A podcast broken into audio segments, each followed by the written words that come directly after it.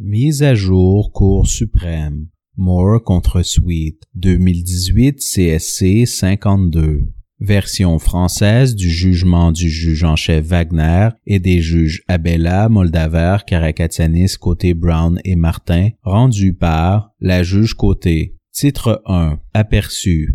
1. Le présent pourvoi concerne un litige entre deux parties innocentes qui soutiennent toutes deux avoir droit au produit d'une police d'assurance vie. 2. La plante, Michel Constance Moore, si après Michel, et le propriétaire de la police, Lawrence Anthony Moore, si après Lawrence, étaient mariés. Ils ont conclu une entente contractuelle au terme de laquelle Michel paierait toutes les primes de la police et, en échange, Lawrence maintiendrait sa désignation comme seul bénéficiaire et elle aurait par le fait même droit aux produits de la police au décès de Lawrence. Bien que Michel ait respecté sa part du marché, Lawrence ne l'a pas fait. En effet, peu de temps après avoir conclu cette entente et à l'insu de Michel, Lawrence a désigné sa nouvelle conjointe de fait, l'intimée Risa Lorraine Sweet, si après Risa, à titre de bénéficiaire irrévocable de la police. Lorsque Lawrence est décédé plusieurs années plus tard, le produit de la police était payable à Risa et non à Michel. 3. Le produit de la police devrait-il faire l'objet d'une fiducie par interprétation en faveur de Michel? Les juges majoritaires de la Cour d'appel de l'Ontario ont conclu que non. Je ne suis pas d'accord. À mon avis, Risa s'est enrichi, Michel a subi un appauvrissement correspondant, et tant l'enrichissement que l'appauvrissement ont eu lieu en l'absence d'un motif juridique. Dans les circonstances, il convient d'imposer une fiducie par interprétation en faveur de Michel à titre de réparation. Par conséquent, je suis d'avis d'accueillir le pourvoi. Titre 2. Contexte. 4. Michel et Lawrence se sont mariés en 1979 et ont eu trois enfants. En octobre 1985, Lawrence a souscrit une police d'assurance vie temporaire auprès de la compagnie d'assurance vie canadienne générale, le prédécesseur de la compagnie d'assurance vie RBC, si après la compagnie d'assurance. Il a souscrit cette assurance vie avec une couverture de 250 000 dollars. Il a désigné au départ Michel comme seul bénéficiaire, mais non à titre irrévocable. La prime annuelle de 507 dollars et 50 a été payée à même le compte bancaire conjoint du couple jusqu'en 2000. 5. En décembre 1999, Michel et Lawrence se sont séparés. Peu après, ils ont conclu une entente verbale, si après l'entente verbale, au terme de laquelle Michel, traduction, paierait les primes et aurait droit aux produits de la police au décès de Lawrence. Référence décision de la Cour supérieure de justice 2015 au NSC 3914 au paragraphe 13. Cette entente visait donc à faire en sorte que Michel demeure la seule bénéficiaire de la police d'assurance vie de Lawrence. 6.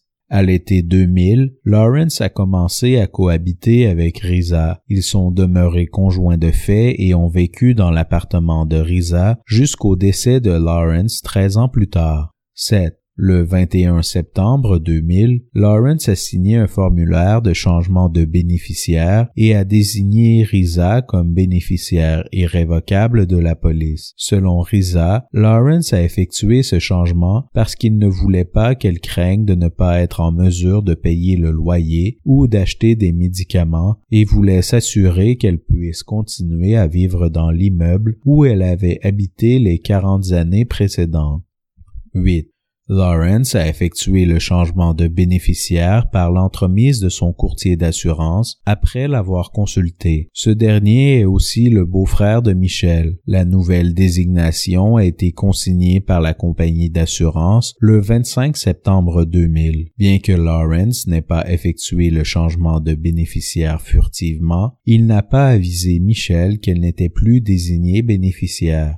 9. Michel et Lawrence ont conclu un accord de séparation formel en mai 2002. Cet accord portait sur plusieurs questions qui les concernaient, mais était muet sur la police et sur tout élément connexe. Ils ont finalisé leur divorce le 3 octobre 2003.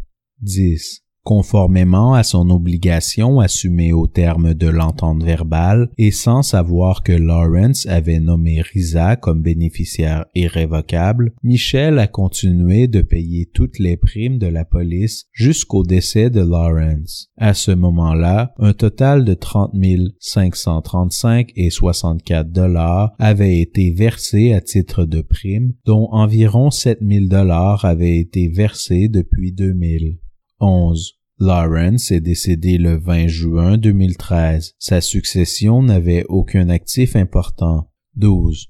Michel fut avisé par la compagnie d'assurance qu'elle n'était pas la bénéficiaire désignée de la police le 5 juillet 2013, environ deux semaines après le décès de Lawrence. Le 12 février 2014, Michel déposait une requête visant à obtenir l'avis, les conseils et les directives de la Cour supérieure de justice de l'Ontario quant à son droit aux produits de la police, conformément à une ordonnance de la Cour datée du 19 décembre 2013, la compagnie d'assurance a consigné le produit de la police au tribunal en attendant le règlement du litige. 13. La partie 5 de la loi sur les assurances, LRO 1990, chapitre I.8, instaure un régime exhaustif qui régit les droits et obligations des parties à une police d'assurance vie. Elle s'applique à tous les contrats d'assurance vie malgré toute convention, condition ou stipulation contraire. Référence au paragraphe 172.1, ce qui empêche les parties de soustraire par contrat à ces dispositions. 14. Les dispositions de la loi sur les assurances qui traitent de la désignation des bénéficiaires sont particulièrement pertinentes en l'espèce. Le bénéficiaire d'une police d'assurance vie s'entend de la personne à l'exception de l'assuré ou de son représentant personnel à laquelle ou au bénéfice de laquelle des sommes assurées sont payables dans un contrat ou par une déclaration. Référence au paragraphe 171.1. La désignation permet donc d'identifier le récipiendaire voulu du produit de la police d'assurance vie au décès de la personne assurée conformément aux modalités de cette police. 15. La partie 5 de la loi sur les assurances reconnaît deux types de désignation du bénéficiaire, celles qui sont révocables et celles qui sont irrévocables. La désignation d'un bénéficiaire révocable peut être modifiée ou révoquée par l'assuré à l'insu du bénéficiaire ou sans son consentement. Référence au paragraphe 190.1 et 2. La désignation d'un bénéficiaire irrévocable à l'inverse, ne peut être modifié ou révoqué qu'avec le consentement du bénéficiaire. Référence au paragraphe 191.1. Lorsque la désignation valide d'un bénéficiaire irrévocable est effectuée, l'article 191 de la loi sur les assurances indique clairement que les sommes assurées cessent d'être sous le contrôle de l'assuré, ne peuvent être réclamées par les créanciers de l'assuré et ne font pas partie de la succession de l'assuré. 16. Il est évident qu'une protection beaucoup plus grande est accordée à un bénéficiaire irrévocable qu'à un bénéficiaire révocable. Le premier a un traduction droit statutaire de demeurer le bénéficiaire désigné ayant droit de recevoir les sommes assurées à moins de consentir à ce que sa désignation soit révoquée. Référence à décision de la Cour d'appel 2017 ONCA 182 134 OR 721 paragraphe 82. La loi prévoit seulement un cas où les sommes assurées peuvent être réclamées d'un bénéficiaire, peu importe si sa désignation est irrévocable, pour se conformer à une demande d'aliment présentée par une personne à charge contre la succession de la personne assurée maintenant décédée. Référence loi portant réforme du droit des successions, LRO 1990, chapitre S.26 article 58 et alinéa 72.1f. Aucune demande de cette nature n'a été présentée en l'espèce. 17. La partie 5 de la loi sur les assurances traite également de la cession d'une police d'assurance vie. Un contrat d'assurance vie implique une promesse de la part de l'assureur, traduction, de payer le bénéfice contractuel lorsque se produit l'événement assuré. Référence à Norwood on Life Insurance Law in Canada, troisième édition 2002 par D. Norwood et J.P. Weir à la page 359. On peut donc considérer qu'il crée une chose non possessoire contre l'assureur qui est transférable d'une personne à une autre par le mécanisme d'une cession. La loi prévoit que lorsque le cessionnaire donne avis écrit de la cession à l'assureur, le premier assume tous les droits et intérêts du cédant dans la police. Toutefois, conformément à l'alinéa 201b de la loi sur les assurances, l'intérêt d'un cessionnaire dans la police n'aura pas priorité sur celui du bénéficiaire irrévocable qui a été désigné avant le moment où le cessionnaire a donné avis à l'assureur, à moins que le bénéficiaire irrévocable ne consente à la cession et renonce à son intérêt dans la police. 18. Les dispositions applicables de la loi sur les assurances sont rédigées comme suit. Citation 190. 1 sous réserve du paragraphe 4, l'assuré peut, dans un contrat ou par une déclaration, se désigner lui-même ou désigner son représentant personnel ou un bénéficiaire comme personne à laquelle ou au bénéfice de laquelle les sommes assurées doivent être versées. 2. Sous réserve de l'article 191, l'assuré peut modifier ou révoquer la désignation par une déclaration. 191. 1. L'assuré peut, dans le contrat ou par une déclaration autre qu'une déclaration faisant partie d'un testament déposé au siège social ou au bureau principal au Canada de l'assureur du vivant de la personne sur la tête de qui repose l'assurance, désigner un bénéficiaire à titre irrévocable. Dans ce cas, l'assuré ne peut, tant que le bénéficiaire est en vie, ni modifier ni révoquer la désignation sans le consentement de celui les sommes assurées ne sont sous le contrôle ni de l'assuré ni de ses créanciers, ne peuvent être réclamées par les créanciers de l'assuré et ne font pas partie de sa succession. 2. Lorsque l'assuré prétend désigner un bénéficiaire à titre irrévocable dans un testament ou une déclaration qui ne sont pas déposés conformément au paragraphe 1, la désignation a le même effet que si l'assuré n'avait pas prétendu la rendre irrévocable.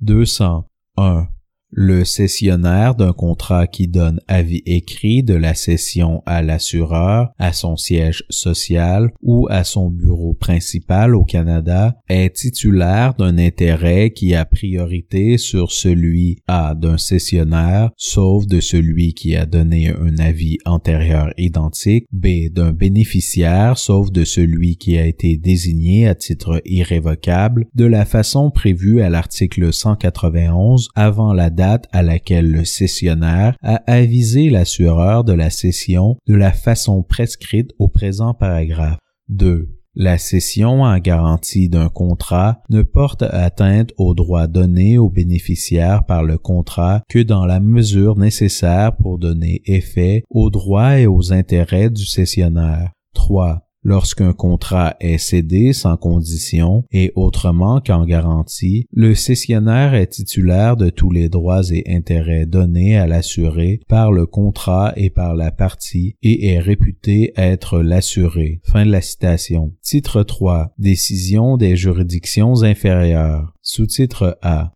Cour supérieure de justice de l'Ontario, le juge Wilton Seagull, 2015 au NSC 3914. 19.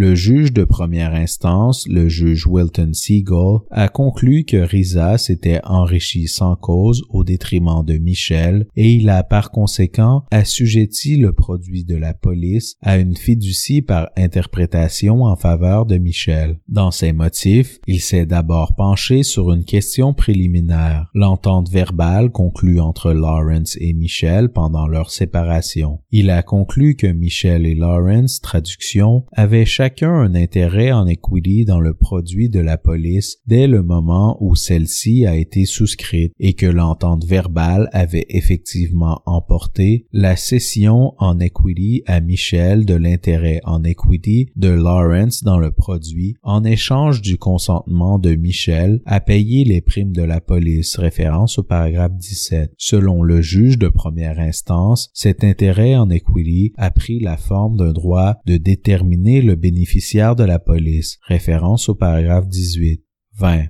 Le juge de première instance s'est ensuite penché sur l'action pour enrichissement sans cause de Michel. Il a conclu que les deux premiers éléments constitutifs de l'action pour enrichissement sans cause, l'enrichissement du défendeur et l'appauvrissement correspondant subi par le demandeur, étaient aisément satisfaits en l'espèce. Riza a été enrichi en raison de sa désignation valide comme bénéficiaire irrévocable et Michel a subi un appauvrissement correspondant dans la mesure où elle avait payé les primes mais le produit revenait à Risa. Traduction, malgré que le produit lui ait été antérieurement cédé en equity. Référence au paragraphe 27. Quant au troisième et dernier élément, l'absence de motif juridique justifiant l'enrichissement, le juge de première instance a conclu que la désignation de Risa à titre de bénéficiaire de la police ne constituait pas un motif juridique lui donnant le droit de conserver le produit dans les circonstances particulières de l'espèce.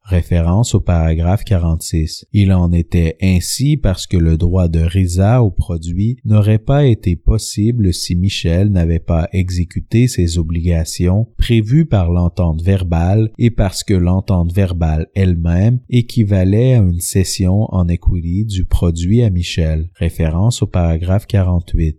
Sous-titre B. Cour d'appel de l'Ontario, le juge en chef Strati, le juge Blair, le juge Lowers étant dissident. 2017 ONCA 182 134 OR 3 721. 21. La Cour d'appel de l'Ontario a accueilli l'appel de Risa et a infirmé le jugement du juge de première instance. Elle a ordonné que la somme de 7000 dollars versée par Michel en prime entre les années 2000 et 2013 soit retirée du greffe du tribunal et lui soit remboursée et que le solde du produit de l'assurance soit versé à Risa. Sous-titre 1. Les motifs des juges majoritaires. 22. S'exprimant en son nom et en celui du juge en chef Strati, le juge Blair a conclu qu'il n'était pas loisible au juge de première instance de conclure que l'entente verbale était assimilable à une cession en equity puisque les parties n'avaient pas soulevé la question de la cession en equity devant lui. 23. Se penchant sur le recours pour enrichissement sans cause de Michel, le juge Blair a retenu la conclusion du juge de première instance que Risa s'était enrichi. Il a jugé inutile de régler la question de savoir si l'élément de l'appauvrissement correspondant avait été établi, car il a conclu à la présence d'un motif juridique justifiant la réception du produit par Risa. Plus précisément, il a statué que le juge de première instance avait mal abordé l'élément du motif juridique du cadre d'analyse de l'enrichissement sans cause, premièrement en omettant de reconnaître l'importance de la désignation de Risa comme bénéficiaire irrévocable et deuxièmement en omettant de mener l'analyse à deux volets exigés par notre cours dans l'arrêt Garland contre Consumers Gas Co 2004 CSC 24 2004 1 RCS 629. Selon le juge Blair, traduction, l'existence du régime législatif sur les bénéficiaires révocables et irrévocables appartient à une catégorie existante reconnue de motifs juridiques puisqu'il constitue à la fois une disposition légale et une obligation créée par la loi. Référence au paragraphe 99. 24. Le juge Blair a refusé de décider si une fiducie par interprétation ne peut être imposée que pour remédier à un enrichissement sans cause et à une conduite fautive ou si elle peut également se fonder sur la notion plus souple de la conscience. Il a estimé que rien dans les circonstances ne permettait de classer la présente affaire dans une quelconque catégorie de la conscience au-delà du cadre de l'enrichissement sans cause et de la conduite fautive. Sous-titre 2. Motif du juge dissident. 25. Dissident, le juge Lowers s'est dit en accord avec les juges majoritaires pour dire que le juge de première instance avait commis une erreur en s'appuyant sur la doctrine de la cession en equity. Toutefois, il n'était pas d'accord avec eux quant à l'issue de l'action pour enrichissement sans cause de Michel et à l'opportunité d'imposer une fiducie par interprétation sur le produit de l'assurance dans ces circonstances. Il aurait par conséquent rejeté l'appel. 26. Le juge Lowers a commencé par examiner l'arrêt Soulos contre Corcontilas 1997 de RCS 217 de notre cours et a conclu qu'il ouvre quatre voies par lesquelles une fiducie par interprétation peut être imposée. 1 à titre de réparation pour remédier à l'enrichissement sans cause, 2. pour remédier aux conduites fautives, 3. dans des circonstances où la possibilité d'y recourir a été reconnue depuis longtemps, 4. Dans les autres cas où la conscience l'exige. Selon le juge Lowers, pour ce qui est de la quatrième voie, la Cour saisie de l'affaire Soulos s'attendait à ce que le droit relatif aux fiducies par interprétation continue d'évoluer d'une façon qui répond aux nécessités et aux mœurs changeantes de la société. 27. En ce qui concerne la question de l'enrichissement sans cause, le juge Lowers a conclu que Michel avait établi chacun des éléments requis et qu'une fiducie par interprétation devait en conséquence être imposée sur le produit de la police en sa faveur. Pour ce qui est de l'appauvrissement correspondant, il a rejeté l'argument selon lequel la contribution financière de Michel est le bon mode de calcul de son appauvrissement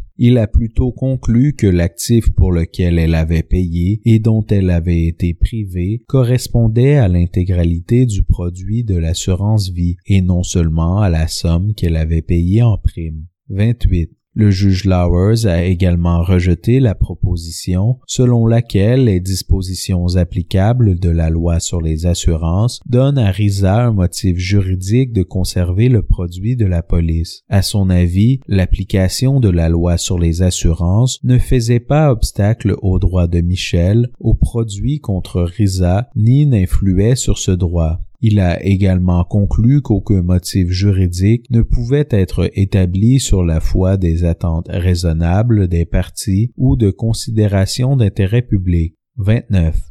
Enfin, en ce qui a trait à l'imposition d'une fiducie par interprétation, le juge Lowers a examiné plusieurs autres décisions qui portent sur des bénéficiaires déçus, soulignant que ces décisions cadrent mal avec la notion d'enrichissement sans cause, il a fait remarquer que, citation, traduction, il est peut-être plus juste d'affirmer que la jurisprudence en matière de bénéficiaires déçus forme un ensemble de décisions dans lesquelles une fiducie par interprétation peut être imposée par application du troisième critère de l'arrêt sous l'os, les circonstances où la possibilité de recourir à une fiducie a été antérieurement reconnue et du quatrième critère lorsque la conscience l'exige indépendamment de l'enrichissement sans cause. Référence au paragraphe 276. Fin de la citation. Titre 4. Question en litige. 30. Les questions en litige sont les suivantes. Citation. A. Michel a-t-elle démontré le bien fondé d'une action pour enrichissement sans cause en établissant 1. l'enrichissement de Risa et son propre appauvrissement correspondant? 2. l'absence de motifs juridiques justifiant l'enrichissement de Risa aux dépens de Michel? B. Dans l'affirmative, l'imposition d'une fiducie par interprétation constitue-t-elle la réparation indiquée? Titre 5. Analyse. 31. En l'espèce, Michel demande que le produit de l'assurance fasse l'objet d'une fiducie par interprétation en sa faveur. Elle sollicite cette réparation principalement sur la base de l'enrichissement sans cause. À titre subsidiaire, elle soutient que dans les circonstances, la conscience constitue un fondement distinct qui permet au tribunal d'imposer une fiducie par interprétation. 32. La fiducie par interprétation est le moyen en equity par lequel une personne est tenue par effet de la loi, indépendamment de toute intention, de détenir certains biens au profit d'une autre personne. Référence à Waters Law of Trusts in Canada, quatrième édition 2012 par D.W.M. Waters, M.R. Gillens et L.D. Smith à la page 478. Au Canada, elle est principalement considérée comme une réparation qui peut être imposée à la discrétion de la Cour lorsque la conscience l'exige, comme l'a fait remarquer la juge McLachlan, plus tard juge en chef dans Soulos,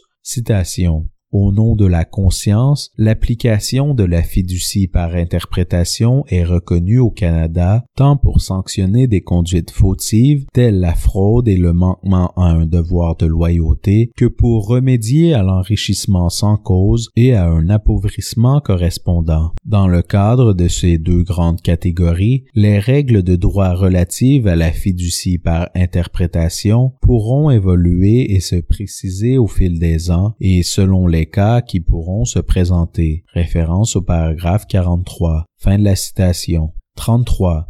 Par conséquent, il faut absolument reconnaître que, pour que les tribunaux puissent assujettir certains biens à une fiducie par interprétation, il doit y avoir un motif valable en equity. L'action pour enrichissement sans cause peut constituer un tel motif pour autant que le demandeur puisse également établir qu'une réparation pécuniaire ne suffit pas et qu'il existe un lien entre ses contributions et le bien en litige. Référence à Peter contre Biblo, 1993, un RCS 980 à la page 997, Kerr contre Barano, 2011 CSC 10, 2011 un RCS 269 au paragraphe 50 et 51. À défaut, le demandeur qui sollicite l'imposition d'une fiducie par interprétation à titre de réparation doit invoquer une autre raison pour laquelle cette réparation peut être imposée comme un manquement à une obligation fiduciaire.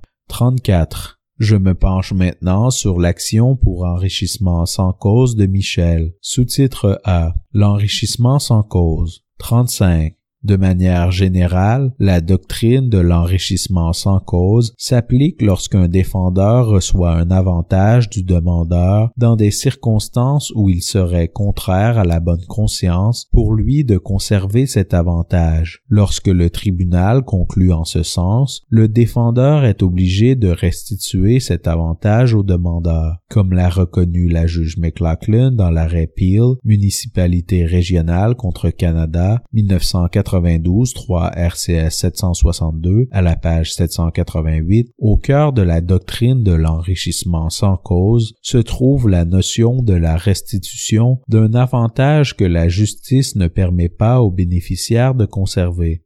36. Historiquement, la restitution pouvait être accordée aux demandeurs dont les cas s'inscrivaient dans certaines catégories de recouvrement reconnues, notamment les cas où le demandeur a conféré un avantage au défendeur par erreur, sous la contrainte, par nécessité, par suite d'une opération manquée ou non consommée, ou à la demande du défendeur. Référence à Peel à la page 789, Kerr au paragraphe 31. Même si ces catégories distinctes existent indépendamment les unes des autres, elles reposent chacune sur l'existence d'une quelconque injustice en permettant au défendeur de conserver l'avantage qu'il avait reçu au détriment du demandeur. 37.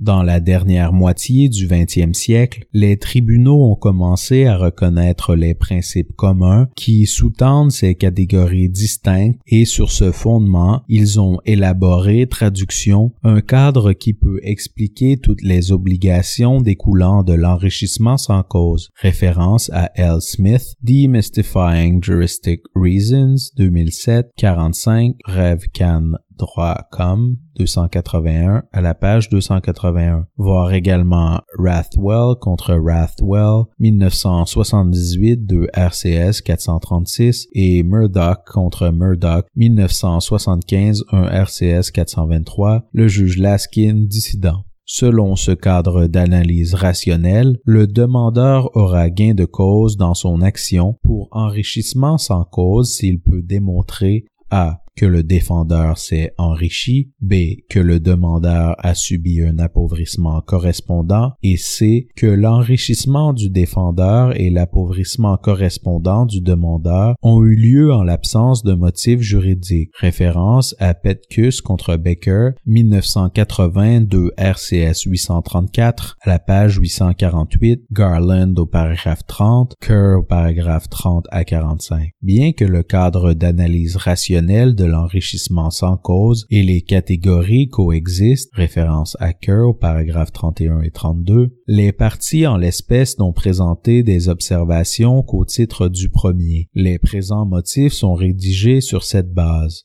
38.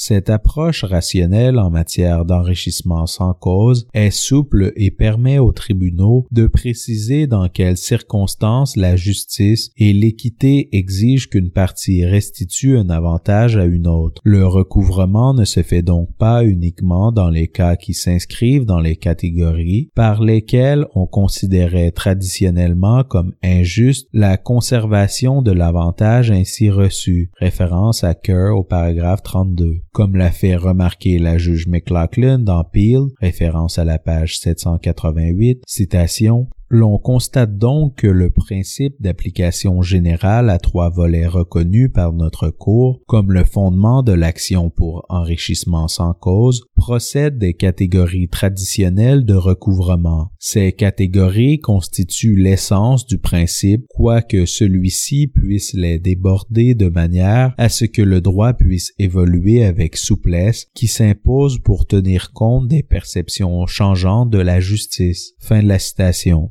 39.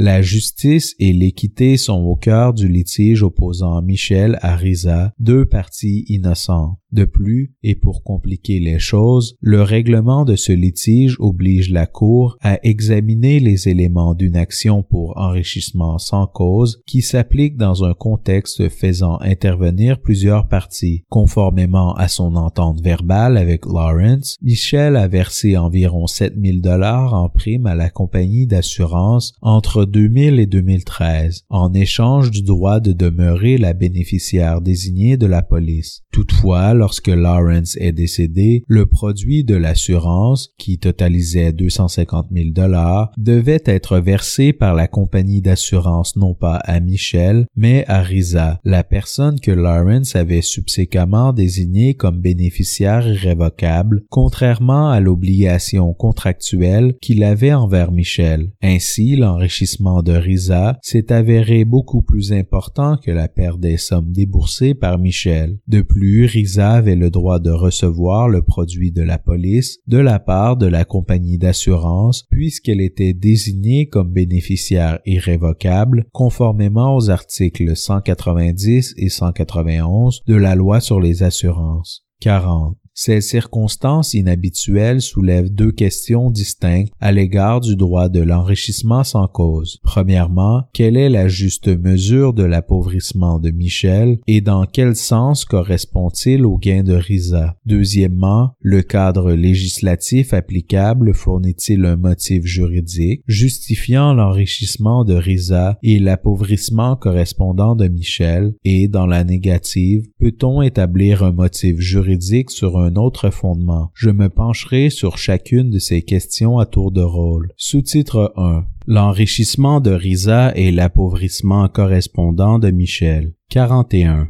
Les deux premiers éléments de l'action pour enrichissement sans cause requièrent l'enrichissement du défendeur et l'appauvrissement correspondant du demandeur. Ces deux éléments sont étroitement liés. Ils font tous deux l'objet d'une analyse économique simple et les considérations de morale et de principe entrent en jeu plutôt à l'étape de l'analyse portant sur le motif juridique. Référence à Kerr au paragraphe 37 et Garland au paragraphe 31 pour établir que le défendeur s'est enrichi et que le demandeur a subi un appauvrissement correspondant, il faut démontrer que quelque chose de valeur, un avantage tangible, est passé du dernier au premier, référence à Kerr au paragraphe 38, Garland au paragraphe 31, Peel à la page 790, Pacific National Investment Limited contre Victoria, Ville, 2004 CSC 75, 2004 3 RCS 575, au paragraphe 15. La Cour a dit des éléments d'enrichissement et d'appauvrissement qu'ils rendent compte du même phénomène, mais sous des angles différents. Référence à Institut professionnel de la fonction publique du Canada contre Canada, procureur général, 2012 CSC 71, 2012 3 RCS 660, si après IPFPC au paragraphe 151, et qu'ils sont donc essentiellement comme les deux côtés d'une pièce de monnaie. Référence à Peter à la page 1012. 42. Les partis en l'espèce ne contestent pas que Risa s'est enrichi à hauteur de 250 000 dollars grâce à son droit de recevoir le produit de l'assurance à titre de bénéficiaire irrévocable. Le juge de première instance a conclu en ce sens, référence au paragraphe 27, et cette conclusion n'est pas contestée dans le présent pourvoi. 43. Outre l'enrichissement du défendeur, le demandeur qui plaide l'enrichissement sans cause doit aussi établir qu'il a subi un appauvrissement correspondant. Selon le professeur McInnes, cet élément sert à expliquer que le demandeur est la personne ayant qualité pour demander la restitution contre un défendeur qui s'est enrichi sans cause. Référence à M. McInnes, The Canadian Law of Unjust Enrichment and Restitution, 2014 à la page 149, voir également Peel aux pages 789 et 790 et Cleanworth Benson Limited contre Birmingham City Council 1997 QB 380 CA à la page 393 et 400. Même si la conservation de l'avantage par le défendeur peut être qualifiée d'injuste, le demandeur n'a aucun droit de recouvrement contre ce défendeur s'il ne subit aucune perte ou s'il a subi une perte qui n'a rien à voir avec le gain du défendeur. En fait, le demandeur doit démontrer que la perte qu'il a subie correspond au gain du défendeur en ce qu'il existe un certain lien de causalité entre les deux. Référence à Petcus à la page 852.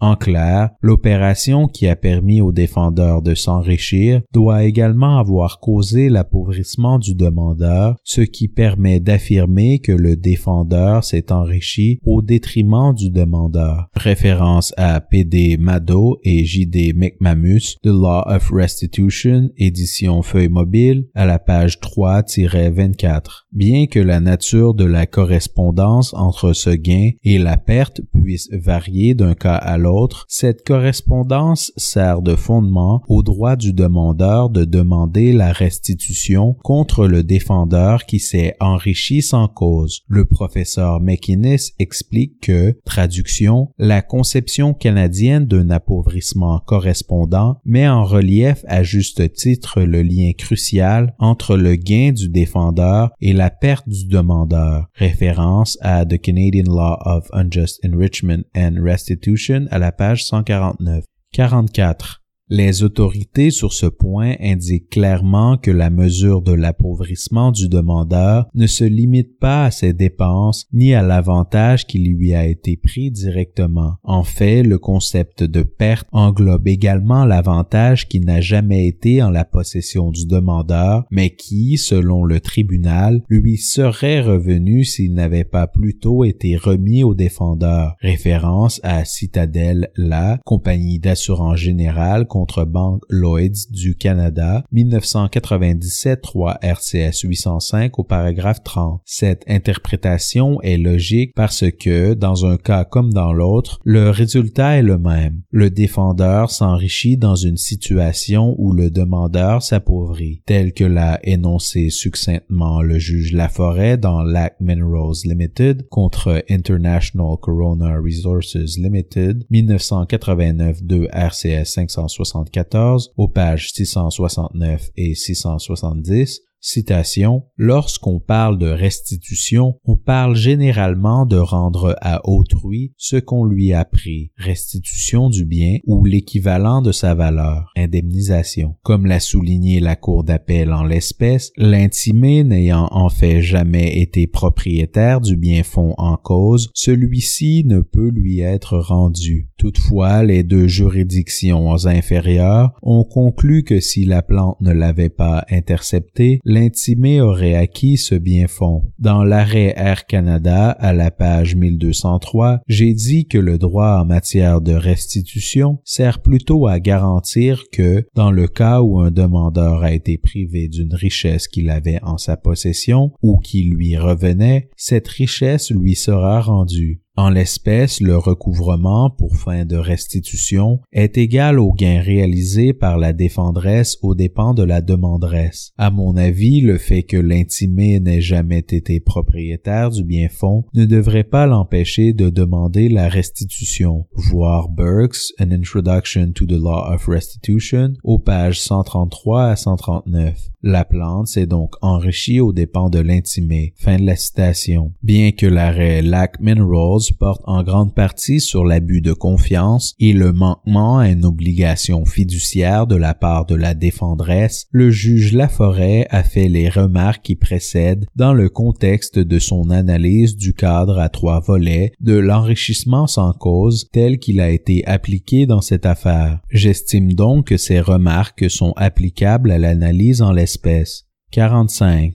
Le passage précité indique aussi que l'élément d'appauvrissement correspondant ne requiert pas l'octroi direct par le demandeur au défendeur de l'avantage en litige, voire McInnes, The Canadian Law of Unjust Enrichment and Restitution à la page 155, mais aussi les pages 156 à 183. Mado et McCamus, The Law of Restitution à la page 35-1. Cette conception de la correspondance en entre la perte et le gain a également été reconnu dans l'approche civiliste du Québec en droit de l'enrichissement sans cause. Citation. La théorie de l'enrichissement injustifié n'exige pas que l'enrichissement passe directement du patrimoine de l'appauvri à celui de l'enrichi. L'appauvri recherche à qui son appauvrissement a profité. C'est à l'enrichi qu'il incombe alors de trouver une justification juridique de son enrichissement. Référence à Compagnie immobilière Vigée limitée contre lauréat Giger Inc. 1977 de RCS 67 à la page 79, voit aussi Lacroix contre Valois 1990 de RCS 1259 à la page 1278 à 1279. Fin de la citation. 46 après avoir abordé les éléments de l'enrichissement et de l'appauvrissement correspondant selon l'analyse économique simple, je suis d'avis que Michel est privé du droit de recevoir l'intégralité du produit de la police d'une valeur de 250 000 dollars et qu'il y a correspondance nécessaire entre cet appauvrissement et le gain de Risa. Quant à l'étendue de l'appauvrissement de Michel, je suis d'avis que la quantification de sa ne devrait pas se limiter à ses débours, c'est-à-dire la somme de 7000 dollars qu'elle a versée en prime entre 2000 et 2013. Conformément à son obligation contractuelle, elle a effectué ses paiements durant 13 ans en échange du droit de recevoir le produit de la police de la compagnie d'assurance au décès de Lawrence. Toutefois, Lawrence a plutôt conféré ce droit à Risa, faisant ainsi défaut de respecter son obligation contractuelle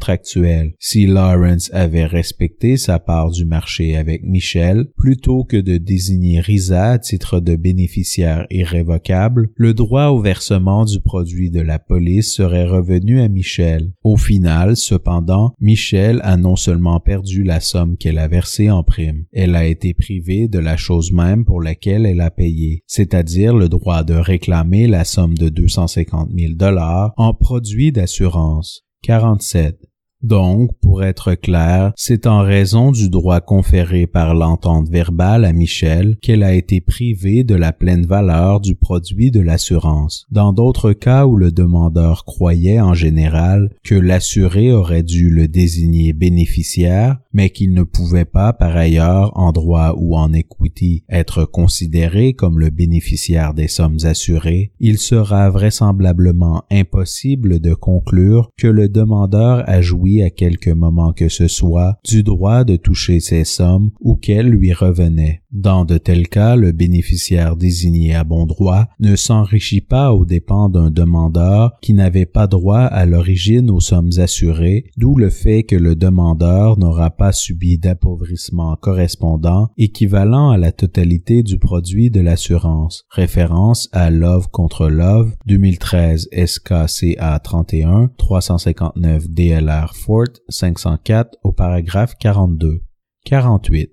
Mes collègues, les juges Gascon et Rowe, abordent différemment la perte de Michel. Ils sont d'avis qu'un demandeur ne peut invoquer le principe de l'enrichissement sans cause pour protéger ses attentes contractuelles contre des tiers innocents. Référence au paragraphe 104 bien qu'il convienne que le principe de droit canadien interdisant l'enrichissement sans cause s'applique lorsqu'un demandeur a perdu une richesse qu'il avait en sa possession ou qui lui revenait, ils soutiennent que le bien attendu a généralement été restitué lorsqu'il y avait manquement à un devoir en equity et ont distingué la présente situation du cas où le demandeur avait une attente contractuelle valable de recevoir un bien, référence au paragraphe 104. 49. À mon avis, il n'est pas utile, dans le contexte de l'enrichissement sans cause, de distinguer les attentes fondées sur une obligation contractuelle des attentes en cas de manquement à un devoir en equity, voir les motifs de mes collègues au paragraphe 104. La démarche rigoureuse qui s'applique à l'élément de l'appauvrissement correspondant met plutôt l'accent sur la perte réelle du demandeur, c'est-à-dire le bien qu'il avait en sa possession ou qui lui revenait, et sur la question de savoir si cette perte correspond à l'enrichissement du défendeur, de sorte qu'il soit possible d'affirmer que ce dernier s'est enrichi au détriment du premier, comme l'ont fait remarquer les professeurs Mado et McCamus dans leur ouvrage The Law of Restitution, ce qui rend difficile ce genre d'affaires mettant en jeu des bénéficiaires déçus, c'est entre autres, citation, traduction, l'application rigide de l'élément de l'appauvrissement correspondant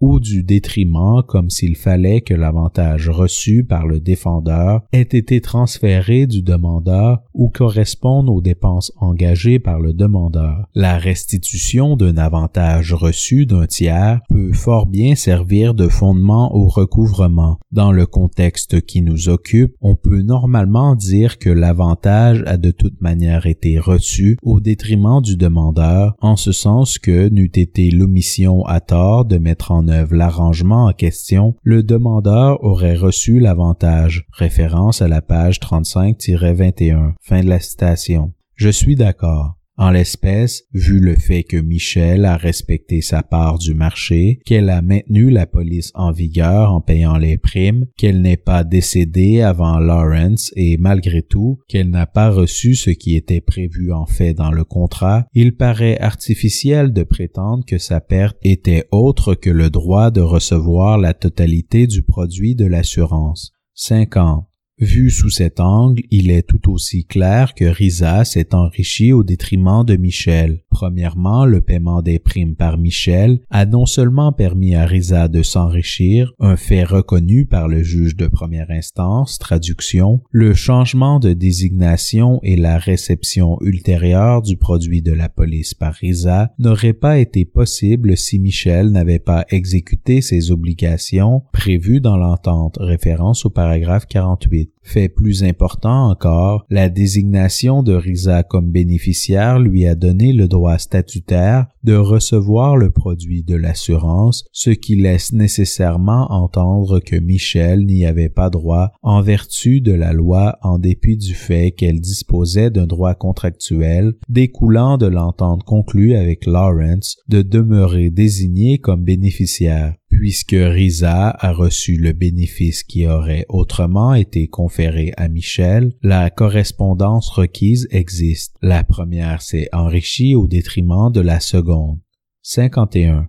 Mes collègues contestent aussi cette proposition. Ils affirment que tout appauvrissement de Michel est attribuable au fait qu'il lui est impossible sur le plan pratique, de recouvrer quoi que ce soit de la succession insolvable de Lawrence. Par conséquent, selon eux, ce que Risa a reçu, un droit reconnu par la loi au produit, diffère de l'appauvrissement de Michel, ce qu'il caractérise comme la capacité d'exercer ses droits contractuels à l'encontre de la succession de Lawrence. Référence au paragraphe 111. Encore une fois, je ne suis pas d'accord, puisque Risa a reçu ce que Michel devait recevoir en vertu du contrat et ce à quoi elle avait par ailleurs droit, étant donné qu'elle a respecté sa part du marché, il me semble évident que Risa s'est enrichi au détriment de Michel. En clair, ce n'est pas simplement que Risa a obtenu un avantage de valeur équivalent à l'appauvrissement de Michel, c'est plutôt que Risa a obtenu précisément ce que Michel a perdu, le droit au versement du produit de la police d'assurance vie de Lawrence. J'ajouterais aussi que l'insolvabilité de la succession de Lawrence se traduit simplement par l'impossibilité pour Michel de recouvrer sa perte en intentant une action en violation de contrat contre la succession de Lawrence, mais cela ne l'empêche pas de présenter une action pour enrichissement sans cause contre Risa. Le fait que le demandeur ait une réclamation contractuelle contre un défendeur ne l'empêche pas de faire valoir sa cause au moyen d'une cause d'action distincte contre un autre défendeur si cette façon de faire lui paraît plus avantageuse. Référence à Central Trust Co contre Rafuse, 1986 de RCS 147 à la page 206. 52. Je suis donc d'avis de conclure que les éléments requis de l'enrichissement et de l'appauvrissement correspondant sont tous deux présents en l'espèce. La faculté de la compagnie d'assurance de payer le produit de l'assurance au profit de Risa a effectivement appauvri Michel. Traduction à hauteur du produit de l'assurance payable en faveur de Risa. Référence à décision de la Cour d'appel au paragraphe 208, le juge Lowers dissident. 53. À la lumière de ces constatations, l'ordonnance de la Cour d'appel, qui a été rendue sur consentement des parties et exige que la somme de 7000 dollars du produit soit versée à Michel et que le solde soit versé à Risa, ne peut être confirmée sur le fondement de principe. Si l'existence d'un motif juridique permettant à Risa de conserver les sommes assurées est établie, Michel sera forcément débouté de son action et Risa aura droit à l'intégralité des 250 000 dollars. En l'absence d'un tel motif juridique, toutefois, l'action pour enrichissement sans cause de Michel sera accueillie et elle aura droit à la restitution de cette somme. Sous-titre 2. Absence d'un motif juridique. 54. Ayant établi un enrichissement et un appauvrissement correspondant, Michel doit tout de même démontrer pour avoir gain de cause que l'enrichissement de Risa à son détriment n'est pas justifié par un motif en droit ou en equity, comme l'a fait remarquer le juge Cromwell dans l'arrêt Kerr, référence au paragraphe 40, citation, le troisième élément d'une action pour enrichissement sans cause est qu'il doit y avoir eu un avantage et un appauvrissement correspondant en. En somme, ni le droit ni les exigences de la justice ne permettent au défendeur de conserver l'avantage conféré par le demandeur, rendant la conservation de l'avantage injuste dans les circonstances de l'affaire. Fin de la citation. 55. Cette interprétation du motif juridique est cruciale pour les besoins du présent pourvoi. Le troisième élément de l'action pour enrichissement sans cause s'attache fondamentalement à la justification du fait que le défendeur a conservé l'avantage qui lui a été conféré aux dépens du demandeur ou autrement dit à la question de savoir si un motif juridique justifie l'opération ayant entraîné l'enrichissement du défendeur et correspondant du demandeur. S'il existe un tel motif juridique, le défendeur sera justifié de conserver l'avantage reçu au détriment du demandeur, et ce dernier sera conséquemment débouté de son action. La doctrine de l'enrichissement sans cause consiste fondamentalement à annuler le transfert d'un avantage qui a eu lieu sans motif en droit ou en equity, comme l'a mentionné la juge McLachlan dans Peter, référence à la page page 990, c'est à cette étape que le tribunal doit vérifier si l'enrichissement et le désavantage moralement neutre en soi sont injustes. 56. Dans l'arrêt Garland, la Cour a jeté un éclairage sur ce qu'il faut démontrer au juste pour satisfaire à l'élément du motif juridique de l'analyse de l'enrichissement sans cause et, en particulier, au sujet de la question de savoir si ce troisième élément exige que les litiges soient tranchés en concluant à l'existence d'un motif juridique justifiant l'enrichissement du défendeur ou plutôt en se demandant si le demandeur avait une raison concrète d'exiger la restitution. Référence au paragraphe 41 citant Garland contre Consumers Gas Company Limited 2001, 57 OR 3rd 127 CA au paragraphe 105. Afin d'éliminer l'incertitude entre ces deux approches opposées, le juge Yacobucci a formulé une analyse du motif juridique qui comporte deux étapes. 57.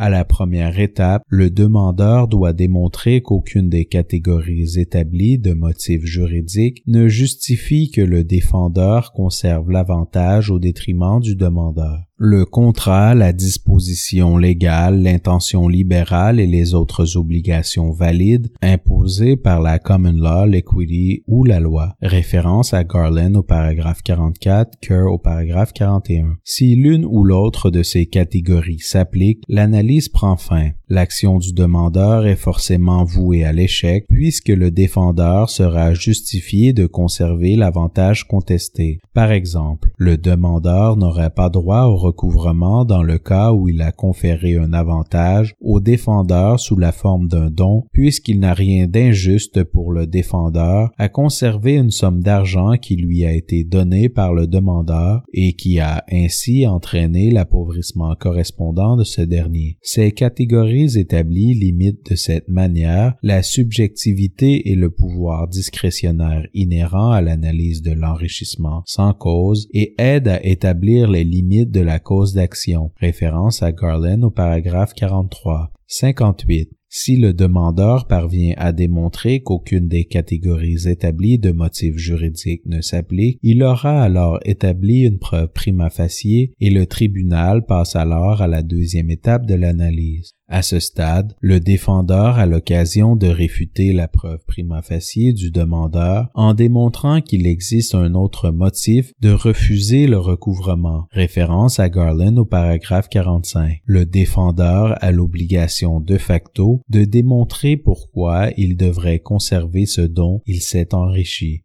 Décider si cela est possible, le tribunal doit tenir compte de deux facteurs, les attentes raisonnables des parties et l'intérêt public. Référence à Garland au paragraphe 46, Kerr au paragraphe 43. 59. Cette analyse en deux étapes du motif juridique a été conçue pour établir un équilibre entre le besoin de prévisibilité et de stabilité d'une part et l'importance d'appliquer la doctrine de l'enrichissement sans cause avec souplesse et compte tenu de notre perception changeante de la justice d'autre part. Sous-titre A. Première étape. Aucune des catégories établies ne s'applique dans les circonstances. 60. Suivant la première étape du cadre établi dans l'arrêt Garland, il faut se demander si un motif juridique appartenant à une catégorie établie justifie de refuser le recouvrement. Michel soutient qu'aucune de ces catégories ne s'applique dans les circonstances de l'espèce. Pour sa part, Risa est d'avis que la loi sur les assurances exigeait que le produit de la police lui soit versé exclusivement en tant que bénéficiaire validement désigné, de sorte que la loi applicable constitue un motif juridique de refuser le recouvrement demandé par Michel. 61. La question principale à cette étape de l'analyse est donc de savoir si la désignation du bénéficiaire effectuée, conformément aux paragraphes 190.1 et 191.1 de la loi sur les assurances, laquelle, combinée à la police d'assurance de Lawrence, révèle clairement que c'est à Risa que revient le produit de la police, établit un motif juridique permettant à Risa de conserver ce produit étant donné la réclamation de Michel. Autrement Autrement dit, la question peut être formulée comme suit. Y a-t-il un aspect de ce cadre législatif qui justifie le fait que Risa s'est enrichi au détriment de Michel? Dans l'affirmative, l'action de Michel sera forcément rejetée. 62. Mes collègues sont en désaccord avec cette proposition. À leur avis, il suffit de démontrer qu'il existe un motif juridique quelconque justifiant l'enrichissement du défendeur et qu'il n'est donc pas nécessaire de démontrer que l'enrichissement et l'appauvrissement correspondants sont survenus sans motif juridique. Avec égard, cette proposition va à l'encontre des directives claires données par la Cour d'Anker, référence au paragraphe 40, reproduit au paragraphe 54 des présents et ignore l'impact des catégories reconnues de motifs juridiques énoncées dans l'arrêt Garland. Chacune de ces catégories démontre une relation entre le demandeur et le défendeur qui justifie que l'avantage ait été transféré du premier au deuxième. Se concentrer exclusivement sur le motif de l'enrichissement du défendeur, c'est faire abstraction de cet élément important du droit relatif à l'enrichissement sans cause. 63. Deux catégories de motifs juridiques peuvent s'appliquer dans les circonstances de l'espèce, la disposition légale et l'obligation imposée par la loi. La disposition légale est une catégorie générale qui entre en jeu dans diverses circonstances, y compris dans les cas où la loi prescrit l'enrichissement du défendeur au détriment du demandeur, comme lorsqu'une loi valide empêche le recouvrement. Référence à Kerr paragraphe 41. La catégorie des obligations imposées par la loi opèrent sensiblement de la même façon en interdisant le recouvrement lorsqu'un texte de loi prescrit expressément ou implicitement le transfert de richesse du demandeur au défendeur. Bien qu'il y ait indubitablement un degré de chevauchement entre ces deux catégories distinctes, ce qui importe pour les besoins du présent pourvoi est que l'action du demandeur sera nécessairement rejetée si un texte de loi prévoit un motif pour l'enrichissement et l'appauvrissement correspondant, faisant ainsi obstacle au recouvrement en cas d'enrichissement sans cause, comme le signalent les professeurs Mado et McCamus dans The Law of Restitution, citation, traduction, cela va peut-être de soi que l'enrichissement sans cause ne sera pas établi dans tous les cas où la loi prescrit l'enrichissement du défendeur au détriment du demandeur. Le paiement de taxes validement imposées peut être considéré comme injuste par certains, mais leur paiement ne donne pas droit au recouvrement. Référence à la page 3-28. Fin de la citation. 64. La jurisprudence était amplement cette proposition. Parmi les questions soulevées dans le renvoi relatif à la taxe sur les produits et services 1992 de RCS 445, si après renvoi sur la TPS, il y avait celle de savoir si les fournisseurs inscrits au terme de la loi sur la taxe d'assises, LRC 1985 chapitre E-15, qui engagent des dépenses pour percevoir la taxe sur les produits et services au nom du gouvernement fédéral peuvent recouvrer ces dépenses auprès de ce dernier sous forme de restitution. S'exprimant au nom des juges majoritaires de la Cour, le juge en chef Lamer a répondu à cette question par la négative. Citation. Au terme de la loi sur la TPS, les dépenses engagées pour la perception et la remise de la TPS incombent aux fournisseurs inscrits. Cette situation représente certainement un fardeau pour ces fournisseurs et un avantage pour le gouvernement fédéral. Toutefois, il s'agit précisément du fardeau que prévoit la loi. Il existe donc un motif juridique pour que le gouvernement fédéral conserve cet avantage à moins que les dispositions elles-mêmes ne soient ultra référence à la page 47. Fin de la citation. 65. Une question semblable a été soulevée dans Gladstone contre Canada, procureur général, 2005 CSC 21, 2005 1 RCS 325. Dans cette affaire, les intimés ont été accusés, en vertu de la loi sur les pêches, LRC 1970, chapitre F-14, d'avoir récolté et tenté de vendre de grandes quantités de rogue de hareng. Le ministère de Pêche et des Océans a saisi et vendu la rogue de hareng et la plante, la couronne du chef du Canada, a retenu le produit de la vente en attendant l'issue du litige. Les procédures ont finalement été suspendues et le produit de la vente a été versé aux intimés. Toutefois, comme la couronne a refusé de payer les intérêts ou toute autre somme additionnelle, les intimés ont demandé la restitution de 132 000 dollars au motif que la couronne s'était enrichie sans cause en conservant le produit de la vente pendant la durée de la saisie. S'exprimant au nom de la Cour, à l'unanimité, le juge major a rejeté cette demande pour les motifs suivants. Citation. En l'espèce, le législateur a adopté des dispositions régissant la pêche commerciale. Il a établi un régime complet qui traite de la saisie et de la restitution des objets saisis. Ce régime prescrit expressément la restitution du poisson, des objets ou du produit de leur vente et il a été appliqué. Des intérêts ou quelque autre montant additionnel auraient pu être accordés à titre gracieux, mais cela n'a pas été fait. La validité de la loi sur les pêches n'a pas été contestée avec succès et n'aurait pas pu l'être non plus. Par conséquent, la loi constitue un motif juridique justifiant tout enrichissement accessoire qui peut s'être produit dans le cadre de son application. Il s'ensuit que la demande fondée sur l'enrichissement injuste échoue. Référence au paragraphe 22. Fin de la citation. Bref, selon le juge major, il était clair que, puisque le régime législatif précisait ce qui devait être restitué, tout ce qui n'était pas visé par les catégories énoncées pouvait être conservé par la couronne. Autrement dit, la loi sur les pêches prévoyait que la couronne conserverait un avantage dans certaines situations. 66.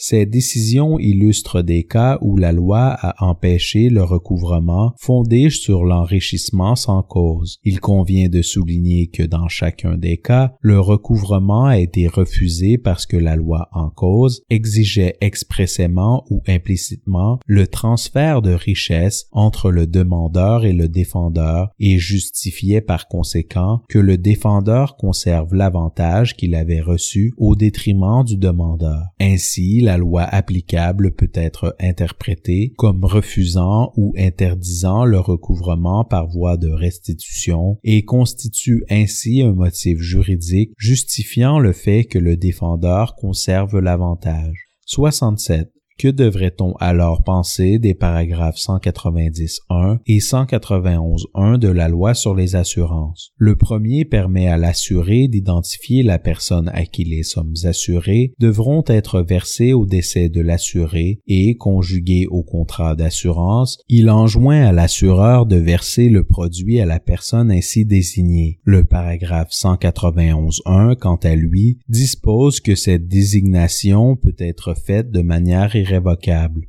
68 puisqu'une loi interdira le recouvrement pour enrichissement sans cause lorsqu'elle exige, soit en termes express ou par déduction nécessaire, que le défendeur se soit enrichi au détriment du demandeur, les dispositions de la loi sur les assurances peuvent donc constituer un motif juridique justifiant l'enrichissement du demandeur vis-à-vis de tout appauvrissement correspondant que l'assureur pouvait avoir subi au moment où les sommes assurées sont finalement Pour cette raison, toute action pour enrichissement sans cause intentée par l'assureur contre le bénéficiaire désigné, révocable ou irrévocable, serait forcément rejetée à ce stade-ci. Les droits et obligations statutaires et contractuelles qui existent dans ce contexte justifient l'enrichissement du bénéficiaire au détriment de l'assureur. Référence à Saskatchewan Corp Insurance Corp contre DEC 2008 SKCA 21 307 Sask R au paragraphe 47 à 54. 69 la désignation valide d'un bénéficiaire en vertu de la loi sur les assurances a également été jugée comme étant un motif juridique qui fait obstacle au droit d'un tiers à l'intégralité de la prestation de décès dans des situations où ce tiers a payé une partie des primes en croyant à tort qu'il ou elle était le bénéficiaire désigné. Dans Richardson Estate Trustee of contre Mew 2009 ONCA 403 196 OR 3rd 65, le défunt avait maintenu la désignation de sa première épouse comme bénéficiaire d'une nouvelle police d'assurance vie. Sa deuxième épouse, qui n'avait pas de droit contractuel d'être nommée bénéficiaire, croyait à tort qu'il avait effectué un changement de bénéficiaire en sa faveur et elle a payé une partie des primes de la police d'abord à partir d'un compte de banque qu'elle partageait avec le défunt et ensuite à même son propre compte de banque. Elle a demandé l'imposition d'une fiducie par interprétation en sa faveur sur le produit de la police d'assurance, soutenant qu'aucun motif juridique ne justifiait l'enrichissement de la première épouse. Même en acceptant que la deuxième épouse ait pu subir un appauvrissement correspondant, la Cour d'appel de l'Ontario a confirmé la conclusion du premier juge selon laquelle la désignation valide d'un bénéficiaire en vertu de la loi sur les assurances constituait un motif juridique qui faisait obstacle au droit de la deuxième épouse d'obtenir les sommes assurées payables à la première épouse du défunt. Je tiens à faire remarquer que la demanderesse dans cette affaire réclamait une fiducie par interprétation sur toute la prestation de décès et non seulement le remboursement de tout paiement effectué sur la base de sa croyance erronée. La Cour d'appel n'a pas décidé si elle aurait droit au remboursement de ces paiements et nous ne sommes pas saisis de cette question aujourd'hui. 70. Or, il s'agit en l'espèce de savoir si une désignation effectuée, conformément aux paragraphes 190.1 et 191.1 de la loi sur les assurances, fournit un motif en droit ou en justice permettant à RISA de conserver la prestation en litige malgré le droit contractuel antérieur de Michel de demeurer la bénéficiaire désignée et par conséquent de recevoir le produit de la police d'assurance. Autrement dit, la loi empêche le recouvrement dans le cas d'un demandeur qui, comme Michel, est privé de l'avantage de la police d'assurance dans des circonstances comme celle de l'espèce? À mon sens, la réponse est négative. Rien dans la loi sur les assurances ne peut être considéré comme excluant les droits que peuvent avoir en common law ou en equity d'autres personnes que le bénéficiaire désigné sur le produit de la police d'assurance. Comme l'a expliqué notre cours dans Rallock contre Rallock 1900 191 RCS 70 à la page 90, le législateur est présumé ne pas s'écarter du droit existant sans exprimer de façon incontestablement claire son intention de le faire, voir aussi Gendron contre syndicat des approvisionnements et services de l'Alliance de la fonction publique du Canada, section locale 50 057 1990 1 RCS 1298 dans KBA Canada Inc. contre 3S Printers Inc., 2014 BCCA 117, 59 BCLR 5th 273 par exemple, la Cour d'appel de la Colombie-Britannique a jugé que le Personal Property Security Act RSBC 1996 chapitre 359 prévoyait un traduction ensemble complet de règles déterminant l'ordre de priorité, conçu pour remplacer les règles alambiquées issues de la common law, de l'equity et de la loi qui font régner la complexité et l'incertitude en droit des sûretés mobilières. Référence aux paragraphes 21 et 27 citant Banque de Montréal contre Innovation Credit Union 2010 CSC 47 2010 3 RCS 3. Dans ces circonstances, il n'était pas possible d'établir les priorités en fonction des principes de la common law ou de l'equity, référence au paragraphe 22. Inversement, bien que la loi sur les assurances prévoit le mécanisme de désignation des bénéficiaires et que ces derniers aient par le fait même droit au versement du produit de la police d'assurance, aucune partie de cette loi ne s'applique avec la clarté incontestable voulue pour exclure l'existence de droits contractuel ou en equity à ce produit d'assurance une fois que celui-ci a été versé au bénéficiaire désigné. 71. Le raisonnement formulé par la juge McKinley, tel était alors son titre de la Haute Cour de justice de l'Ontario, dans Shannon contre Shannon, 1985, 50 OR 2nd 456, est particulièrement instructif à cet égard. À l'instar de Michel, la demanderesse dans Shannon était l'ancienne épouse d'un assuré qui avait accepté par contrat de la nommer à titre de seul bénéficiaire de la police d'assurance vie en son nom et traduction de ne jamais révoquer cette désignation dans le futur, référence à la page 458. Peu de temps après et en contravention de son obligation contractuelle, l'assuré a furtivement changé la désignation du bénéficiaire en faveur de sa nièce et de son neveu. Il est décédé plusieurs années plus tard et lorsque la demanderesse a découvert le changement de désignation, elle a intenté une action dans laquelle elle invoquait son droit au produit de l'assurance vie de son ancien époux. La juge McKinley a conclu en sa faveur et a formulé les observations suivantes. Référence à la page 461, traduction. Il semble ressortir du paragraphe 167.2 le prédécesseur du paragraphe 192 de la loi sur les assurances, que l'assuré peut en tout temps, avant le dépôt d'une déclaration irrévocable, modifier ou révoquer une désignation existante par voie de déclaration. Les défendeurs sont d'avis que c'est précisément ce que l'assuré a fait et que toute conclusion de la Cour à l'égard d'une fiducie en faveur de la demanderesse donnerait à penser que la Cour tente d'annuler une disposition législative Or, la loi sur les assurances fournit un cadre législatif visant à protéger l'assuré, l'assureur et les bénéficiaires. L'equity impose des obligations de conscience aux parties sur le fondement de leurs relations et de leurs rapports les unes avec les autres qui ne relèvent pas du champ d'application de la loi. Lorsqu'il a conclu l'entente de séparation avec sa femme, le défunt s'est engagé à maintenir la police en vigueur, ce qu'il a fait. Il s'est également engagé à la maintenir en vigueur au bénéfice de sa femme, ce qu'il n'a pas fait. Fin de la citation. 72.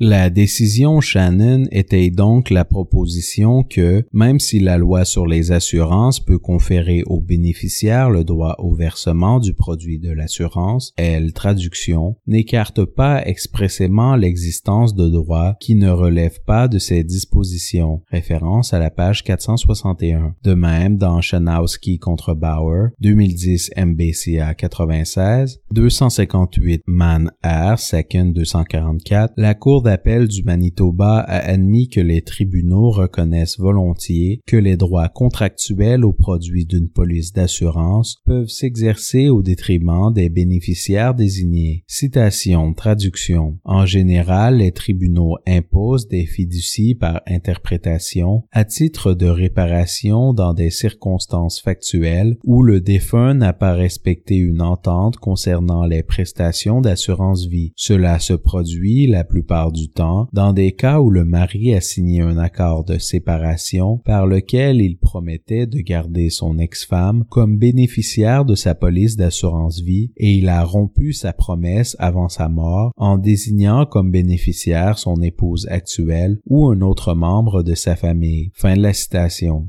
73 si l'on tient pour acquis que des droits contractuels de réclamer le produit d'une police d'assurance peuvent exister hors de la loi sur les assurances, une désignation irrévocable au sens de cette loi peut-elle constituer néanmoins un motif juridique justifiant l'appauvrissement de Michel? À mon avis, la réponse est non. Il en est ainsi parce que les dispositions statutaires applicables n'exigent ni expressément ni implicitement qu'un bénéficiaire conserve le produit à l'encontre d'un demandeur ayant intenté une action pour enrichissement sans cause qui est privé de son droit contractuel antérieur de réclamer ce produit à la mort de l'assuré. En n'écartant pas les droits antérieurs qui pourraient avoir été accordés par contrat ou en equity à des tiers sur ce produit, la loi sur les assurances permet aux bénéficiaires irrévocables de recevoir les sommes assurées qui peuvent être visées par des droits antérieurs, mais elle ne confère donc pas à ce bénéficiaire un droit absolu à ces sommes. Référence à Shannon à la page 461. En clair, la loi oblige la compagnie d'assurance à payer RISA, mais elle ne conférait pas à cette dernière le droit de conserver le produit à l'encontre de Michel, dont le contrat avec Lawrence prévoit en termes express qu'elle paierait toutes les primes pour son seul bénéfice. Que ce soit par mention directe ou par déduction nécessaire, la loi n'empêche pas le tiers privé de son droit contractuel de réclamer le produit de l'assurance en faisant valoir avec succès une allégation d'enrichissement sans cause contre le bénéficiaire désigné à titre révocable ou irrévocable,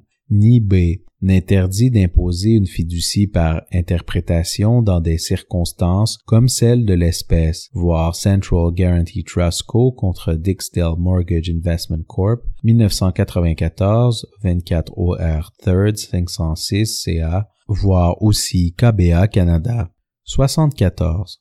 C'est pourquoi les dispositions applicables de la loi sur les assurances se distinguent d'autres textes de loi qui, selon les tribunaux, empêchent le recouvrement comme les dispositions statutaires valides exigeant le paiement de taxes au gouvernement, voire renvoi sur la TPS aux pages 476 à 477, Zayden Group Limited contre London City, 1990, 71 OR 2nd 65 CA à la page 60 confirmé par 1991 3 RCS 593. Dans ce contexte, l'action pour enrichissement sans cause du demandeur doit échouer parce que la loi permet au défendeur de s'enrichir, même si le demandeur subit un appauvrissement correspondant. On ne peut toutefois en dire autant du cadre législatif en cause dans la présente affaire. Rien dans la loi sur les assurances ne justifie le fait que Michel, qui a le droit contractuel de réclamer le produit de la police d'assurance, soit néanmoins privé de ce droit au profit de Risa. 75. Qui plus est, le fait que la décision Shannon ait été rendue avant les arrêts Soulos et Garland m'apparaît sans importance, référence à décision de la Cour d'appel au paragraphe 84 et 89. Bien que ces arrêts nous aident à comprendre le droit en matière de fiducie par interprétation et d'enrichissement sans cause, ils ne minent d'aucune manière la conclusion tirée dans Shannon concernant l'effet de la loi sur les assurances dans des circonstances comme celle de la présente affaire. 76.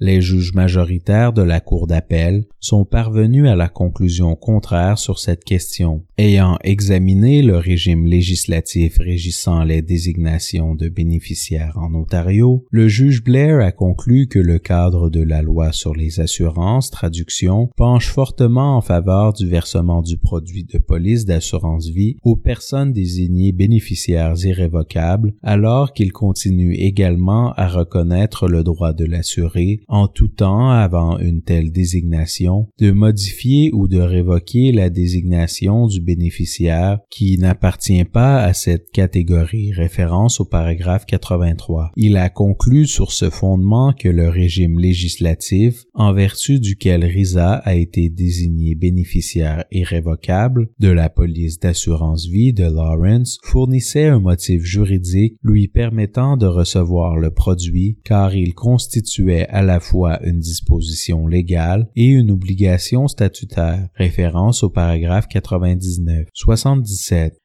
Avec égard, je ne souscris pas à deux aspects des motifs du juge Blair. Premièrement, il a estimé que la question en litige était celle de savoir si les dispositions applicables de la loi sur les assurances, en vertu desquelles Risa avait été désigné bénéficiaire irrévocable, constituaient un motif juridique permettant à Risa de recevoir le produit de l'assurance. Référence à paragraphe 26 3 petit i et 83. À mon avis, ce n'est pas la bonne façon d'aborder la troisième étape de l'analyse de l'enrichissement sans cause. Comme je l'ai déjà dit, les sources indiquent que le tribunal devrait concentrer son examen non seulement sur la raison pour laquelle le défendeur a reçu l'avantage, mais également sur la question de savoir si la loi donne au défendeur le droit de conserver cet avantage à l'encontre du demandeur privé en conséquence. En l'espèce, la loi sur les assurances est distingue-t-elle la demande fondée sur l'enrichissement sans cause présentée par le demandeur au détriment duquel le bénéficiaire désigné s'est enrichi? Référence à renvoi sur la TPS à la page 477, Kerr au paragraphe 31. Compte tenu du point de vue exprimé plus tôt dans les présents motifs, je suis d'avis que la loi sur les assurances ne le fait pas.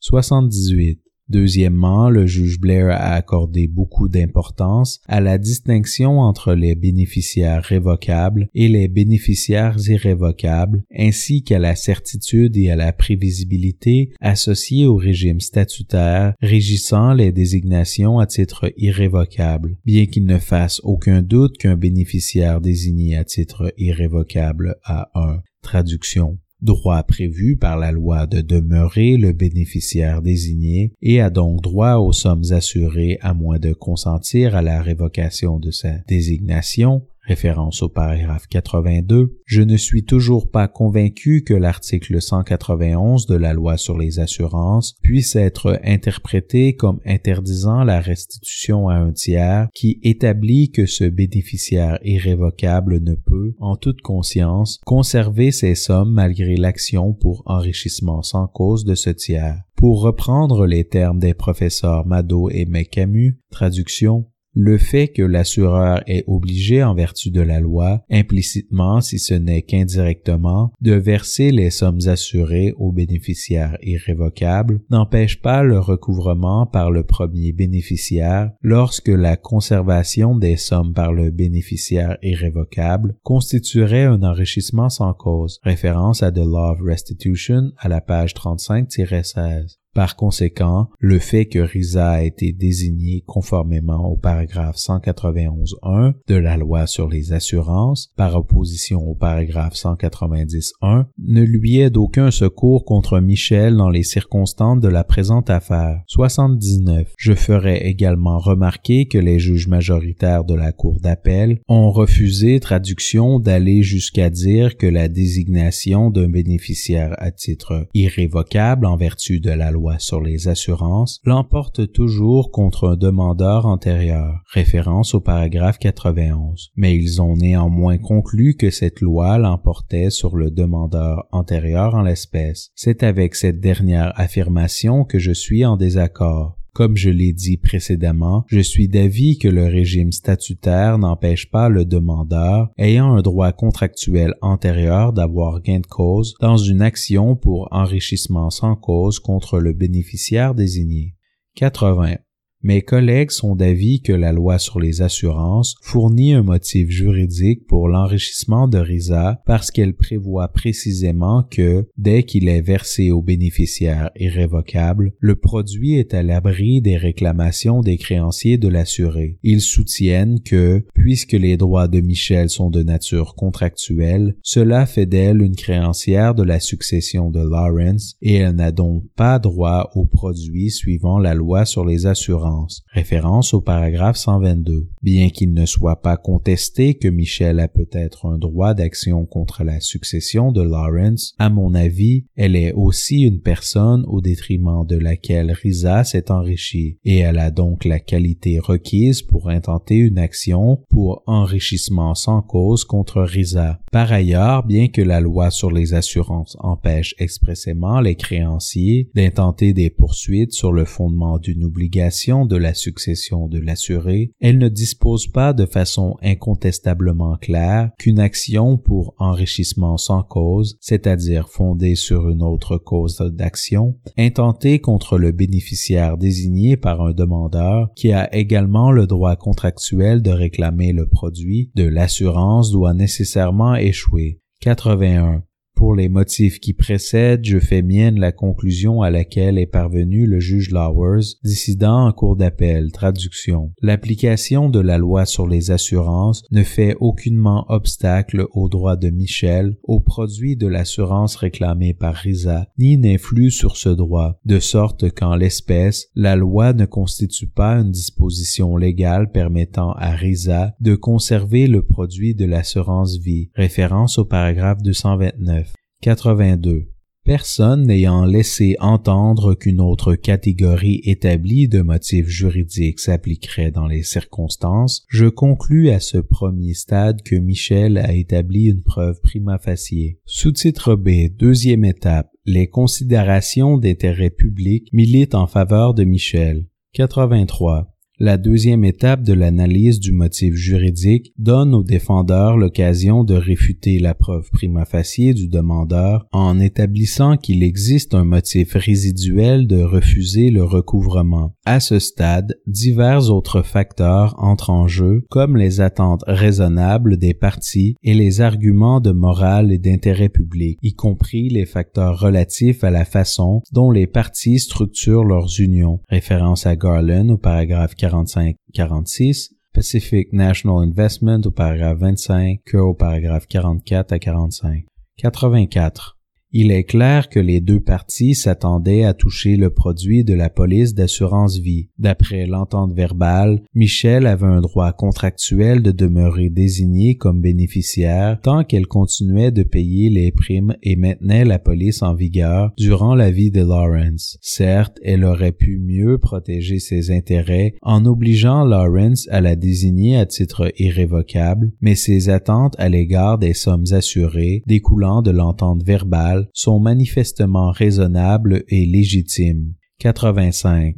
Risa, en revanche, s'attendait à recevoir les sommes assurées au décès de Lawrence du fait qu'elle avait été validement désignée comme bénéficiaire irrévocable. Or, comme elle a été désignée après que Lawrence et Michel eurent conclu l'entente verbale, je suis d'avis que l'attente de Risa ne peut l'emporter sur le droit contractuel antérieur de Michel de demeurer la bénéficiaire désignée, peu importe si Risa savait que Michel l'était en fait. Pour reprendre les conclusions du juge de première instance, citation, traduction, même si rien n'indique que Risa savait que Michel payait les primes de la police, elle savait que Lawrence n'était pas en mesure de le faire. Elle affirme qu'elle croyait que le frère de Lawrence payait les primes, mais il n'y a rien au dossier concernant la motivation ou l'intention du frère qui rendrait raisonnable cette croyance de Risa. Référence au paragraphe 49. Fin de la citation. 86. De plus, je ne suis pas convaincu que la nature orale de l'entente entre Michel et Lawrence mine les attentes de Michel ou sert de considération d'intérêt public favorisant la conservation du produit par Risa. La force juridique des ententes non écrites est reconnue depuis fort longtemps par les tribunaux de common law, et bien que les ententes privées puissent dans certains cas donner lieu à des situations où les parties ne comprennent pas la signification juridique de leur entente ou ne voulait pas lui donner une telle signification, ce n'est pas le cas en l'espèce. Les parties ne contestent pas la conclusion selon laquelle Michel et Lawrence ont bel et bien conclu une entente verbale au terme de laquelle la première paierait les primes de la police et, en échange, aurait droit au produit de la police au décès du dernier. Référence à décision de la Cour supérieure de justice au paragraphe 17, décision de la Cour d'appel au paragraphe en fait, l'existence de l'entente verbale est clairement corroborée par le fait que Michel a payé les primes à la suite de sa séparation d'avec Lawrence. 87. En dernier lieu, il me semble que les facteurs résiduels soulevés à cette étape de l'analyse, établis dans l'arrêt Garland, militent en faveur de Michel puisque sa contribution au paiement des primes a effectivement permis de maintenir la police d'assurance en vigueur et rendu possible le droit de Risa de recevoir le produit au décès de Lawrence. Qui plus est, il serait déplorable de négliger le fait que Lawrence a amené Michel par la ruse à payer les primes de la police au bénéfice d'une autre personne de son choix. 88. Pour les motifs qui précèdent, je suis d'avis de conclure que Risa ne s'est pas acquitté du fardeau de réfuter la preuve prima facie de Michel. Par conséquent, Michel a établi chacun des éléments requis de l'action pour enrichissement sans cause. Sous-titre B. La réparation appropriée. L'imposition d'une fiducie par interprétation. 89. Pour remédier à l'enrichissement sans cause, le tribunal accorde une restitution qui peut prendre deux formes, une réparation personnelle ou une réparation fondée sur le droit de propriété. La réparation personnelle est essentiellement une dette ou une obligation pécuniaire, par exemple des dommages-intérêts dont l'exécution peut être réclamée par le demandeur contre le défendeur. Référence à Sorochan contre Sorochan, 1986 de RCS 38 à la page 47. Dans la plupart des cas, cette réparation sera suffisante pour parvenir à la restitution et elle peut donc être considérée comme la réparation par défaut pour remédier à l'enrichissement sans cause. Référence à Lac Minerals à la page 678 et Kerr au paragraphe 46.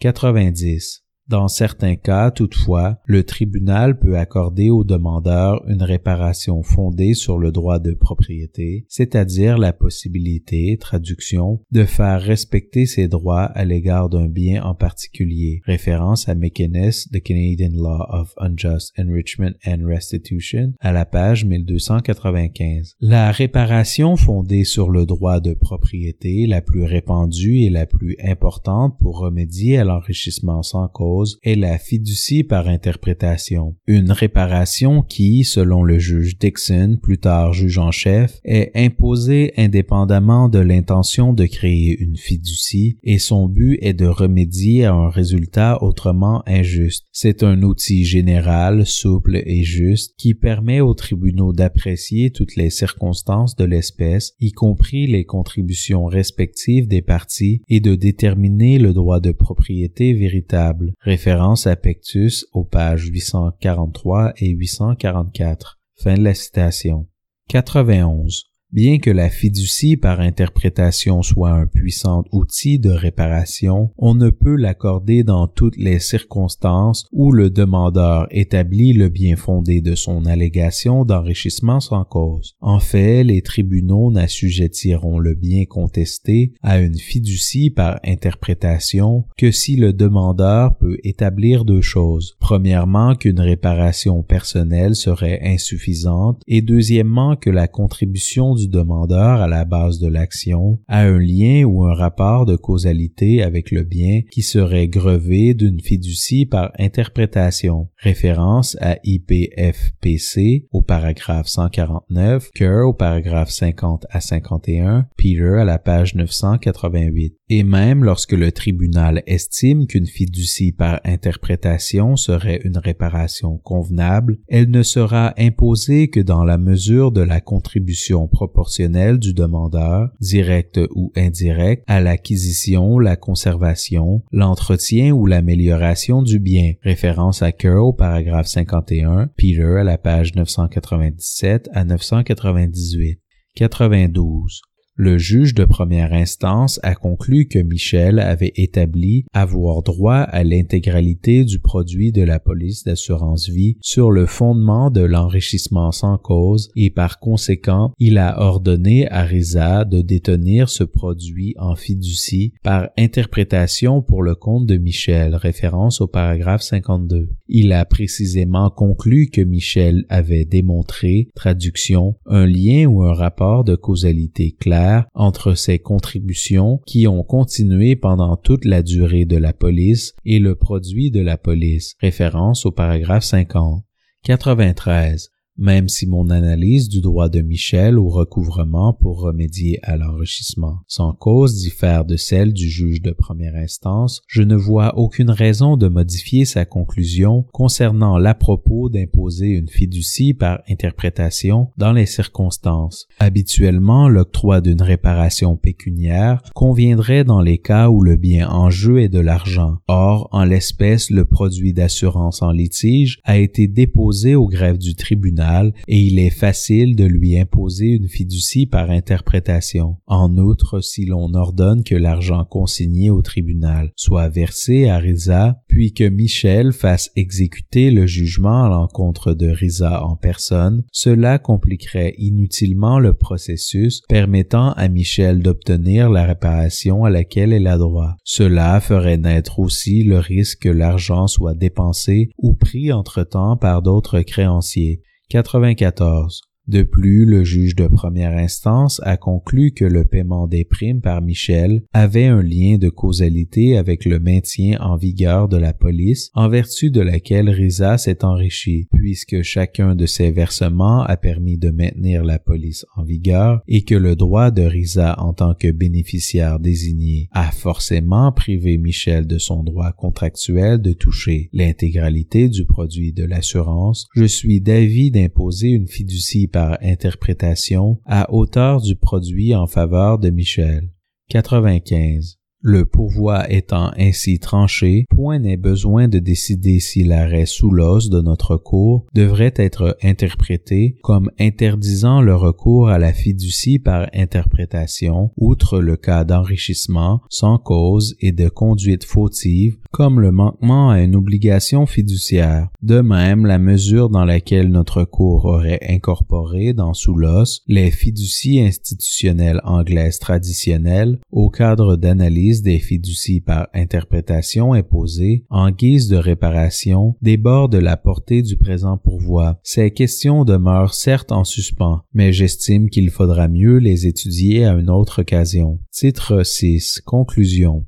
96. Par conséquent, je suis d'avis d'accueillir le pourvoi sans frais et d'ordonner l'imposition d'une fiducie par interprétation en faveur de Michel sur le produit de la police d'assurance ainsi que les intérêts accumulés et par conséquent le retrait de ces sommes du greffe du tribunal et leur versement au bénéfice de Michel. Version française des motifs rendus par les juges Gascon et Rowe. Titre 1.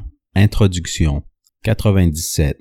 Le présent pourvoi est sans aucun doute difficile à trancher. Michel et Risa sont deux victimes innocentes de la rupture de contrat de Lawrence et elles méritent beaucoup de sympathie. Michel a versé environ 7000 dollars pour garder en vigueur une police d'assurance moyennant la promesse qu'elle toucherait le produit si Lawrence mourait pendant la durée de la police. Risa s'est occupée de Lawrence et l'a soutenu durant 13 ans et elle s'attendait, en tant que bénéficiaire irrévocable, à toucher ce produit s'il mourait. La promesse trahie de Lawrence ayant été mise au jour, Michel réclame l'imposition d'une fiducie par interprétation sur le produit en évoquant l'enrichissement sans cause ou la bonne conscience, alors que Risa insiste pour dire que sa désignation en tant que bénéficiaire irrévocable est inattaquable.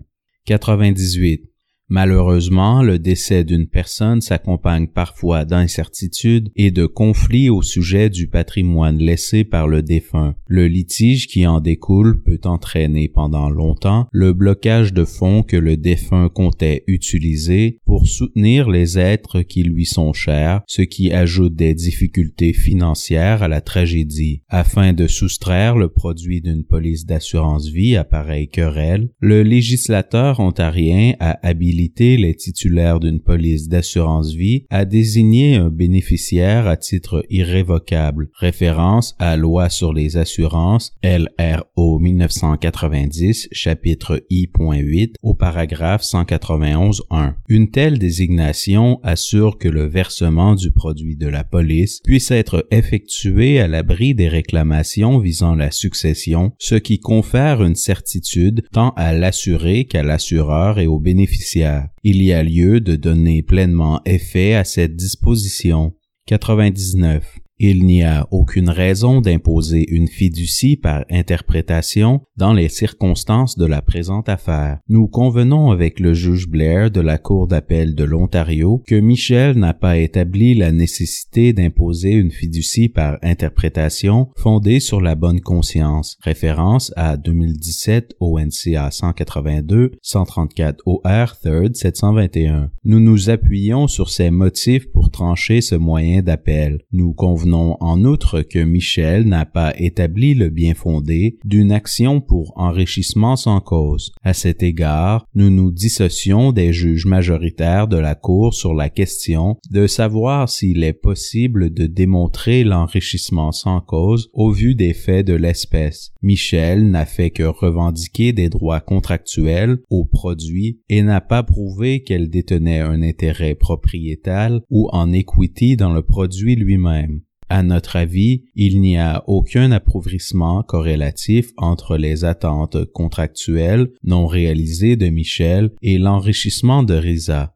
En outre, la loi sur les assurances fournit un motif juridique clair à l'appui de tout enrichissement dont aurait bénéficié Risa par le biais de la perte subie par Michel en tant que créancière de la succession insolvable de Lawrence. Exposer les désignations irrévocables de bénéficiaires aux contestations des créanciers de l'assuré risque de constituer une recette parfaite pour entraîner des litiges, une situation que le législateur souhaitait manifestement éviter. Ainsi, pour les motifs qui suivent, nous sommes d'avis de rejeter le pourvoi.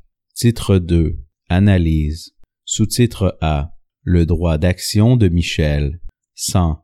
Les juges majoritaires de la Cour d'appel de l'Ontario ont eu raison de dire, en parlant du droit d'action de Michel, qu'elle avait conclu un contrat avec Lawrence afin d'obtenir le produit de la police et qu'elle se servait de ce contrat pour avoir droit à la restitution des fonds sur la base du principe de l'enrichissement sans cause. D'après l'affidavit de Michel, le contrat visait à faire en sorte qu'elle ait le traduction droit de toucher le produit de la police en échange du paiement des primes. Référence au dossier de la plante à la page 138. Il est cependant difficile de voir en quoi le contrat qu'elle a déposé en preuve donne naissance à un droit de propriété sur le produit. Le simple fait d'être désigné bénéficiaire ne donne pas droit au produit avant la mort de l'assuré. Le droit de réclamer le produit ne se matérialise qu'au décès de l'assuré. De plus, à titre de bénéficiaire révocable, Michel n'avait pas le droit de contester la nouvelle désignation, si ce n'est en poursuivant Lawrence pour rupture de contrat. Par conséquent, les seuls droits que possédait Michel à l'égard du contrat d'assurance vie lorsque Lawrence est décédé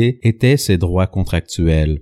101 si elle avait présenté des demandes différentes et un dossier plus étoffé, Michel aurait peut-être été en mesure d'établir que le contrat lui accordait un intérêt propriétal dans le produit par le truchement d'une cession en equity de la chose non possessoire de Lawrence. La Cour d'appel de l'Ontario a conclu à juste titre que cette voie de recours n'avait jamais été régulièrement portée à l'attention du juge de première instance et Michel n'a pas non plus défendu cette thèse. On ne peut donc considérer qu'en invoquant seulement des droits contractuels, Michel a un droit de propriété sur le produit. Son entente avec Lawrence ne doit plutôt être comprise que comme le droit contractuel de rester la bénéficiaire désignée de la police pendant qu'elle en paie les primes. Si Lawrence était mort alors qu'elle était désignée bénéficiaire, Michel aurait ainsi touché le produit, mais le contrat lui-même ne peut conférer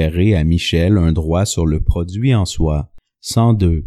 Bien sûr, Lawrence a contrevenu à ses obligations contractuelles en désignant Risa bénéficiaire irrévocable, ce qui a permis à cette dernière de toucher le produit de la police lors du décès de Lawrence. Même si Michel avait un droit d'action contre la succession de Lawrence pour rupture de contrat, l'insuffisance d'actifs dans la succession a rendu tout recours inutile. Le pourvoi formé par Michel devant notre cour a plutôt pour objet d'annuler annuler le prétendu enrichissement sans cause de Risa, une bénéficiaire innocente de la rupture de contrat de Lawrence. 103.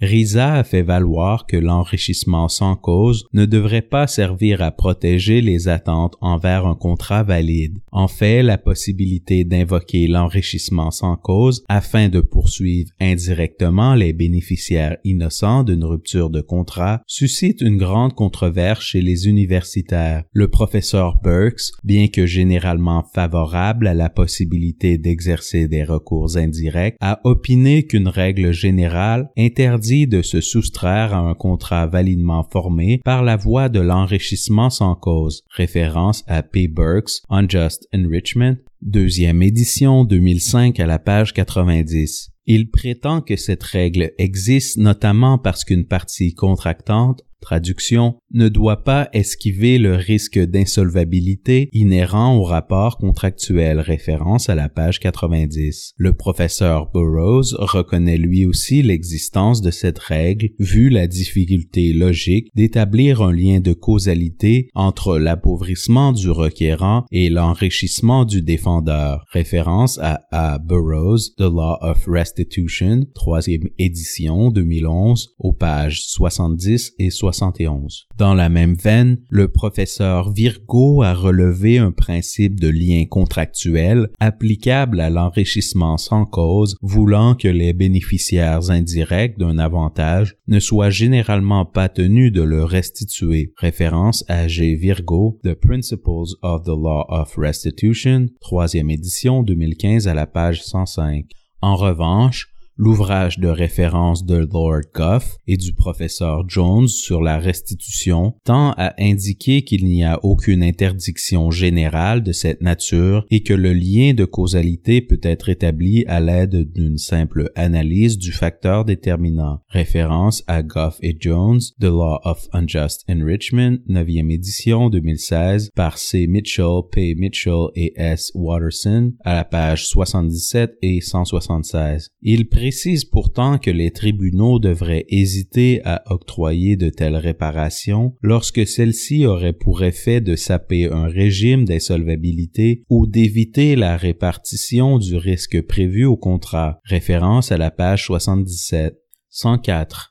Les sources canadiennes en la matière sont rares et nous ne voyons rien qui étaye l'opinion selon laquelle le principe de l'enrichissement sans cause protège les attentes contractuelles d'une personne contre des tiers innocents. Bien entendu, notre Cour a reconnu que le droit de la restitution garantit que, dans le cas où un demandeur a été privé d'une richesse qu'il avait en sa possession ou qui lui revenait, cette richesse lui sera rendue. Référence à Air Canada contre Colombie-Britannique, 1989 1 RCS 1161, aux pages 1202 à 1203. Toutefois, le bien attendu a généralement été restitué lorsqu'un défendeur avait manqué un devoir en equity, référence à LAC Minerals Limited contre International Corona Resources Limited, 1989 2 RCS 574, aux pages 668 à 670. Dans ces affaires, le défendeur, par un quelconque acte répréhensible, intercepte le bien autrement destiné au demandeur. Pour reprendre les termes employés dans l'Act Minerals, si la défendresse ne l'avait pas intercepté,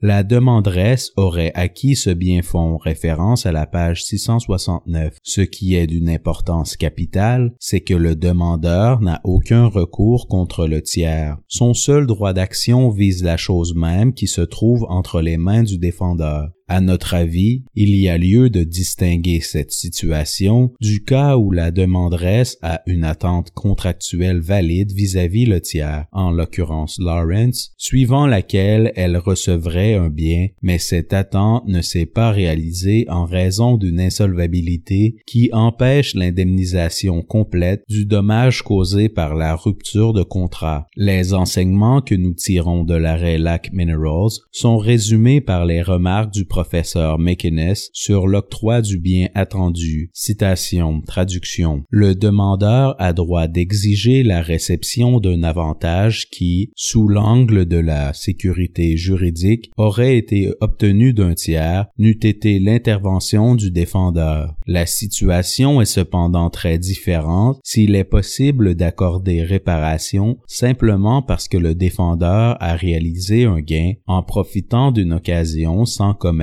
d'actes répréhensibles. Référence à M. McInnes, The Canadian Law of Unjust Enrichment and Restitution, 2014 à la page 179. Fin de la citation. Si l'on permet aux demandeurs d'imposer des attentes contractuelles à des tiers innocents, on risque de passer dangereusement de l'annulation de transferts injustifiés au dépouillement de profits non répréhensibles. Référence à McInnes à la page 183. 105. Michel a évoqué plusieurs cas dits de bénéficiaires déçus à l'appui de son recours. Même si bon nombre de ces cas concernaient de tels recours indirects pour enrichissement sans cause, aucun d'entre eux ne justifie d'utiliser le principe de l'enrichissement sans cause pour exécuter indirectement une attente contractuelle non réalisée dans le but de toucher le produit d'une police. Dans un grand nombre de ces cas, on a prétendu que l'assuré comptait désigner un nouveau bénéficiaire, mais qu'il ne l'avait pas fait avant de mourir. Voir par exemple contre Love 2013 SKCA 31, 359 DLR Fort 504 au paragraphe 10, Hollowa Estate contre Stell Hollowa 2011 ABQB 23, 330 DLR Fort 693 au paragraphe 14, Richardson Estate Trustee of contre Mew 2009 ONCA 403, 96 OR 3rd 65, paragraphe 18, Roberts contre Martindale 1998 55 BCLR 3rd 63 CA au paragraphe 17. Les tribunaux ont accordé des réparations pour enrichissement sans cause lorsque le défendeur avait renoncé à son droit à quelque avantage que ce soit. Référence à Hollowa au paragraphe 23 et 25, Roberts au paragraphe 26. Nous estimons qu'il convient de distinguer ces cas où le défendeur a renoncé à son droit au produit et qu'ils sont par conséquent peu utiles. 106.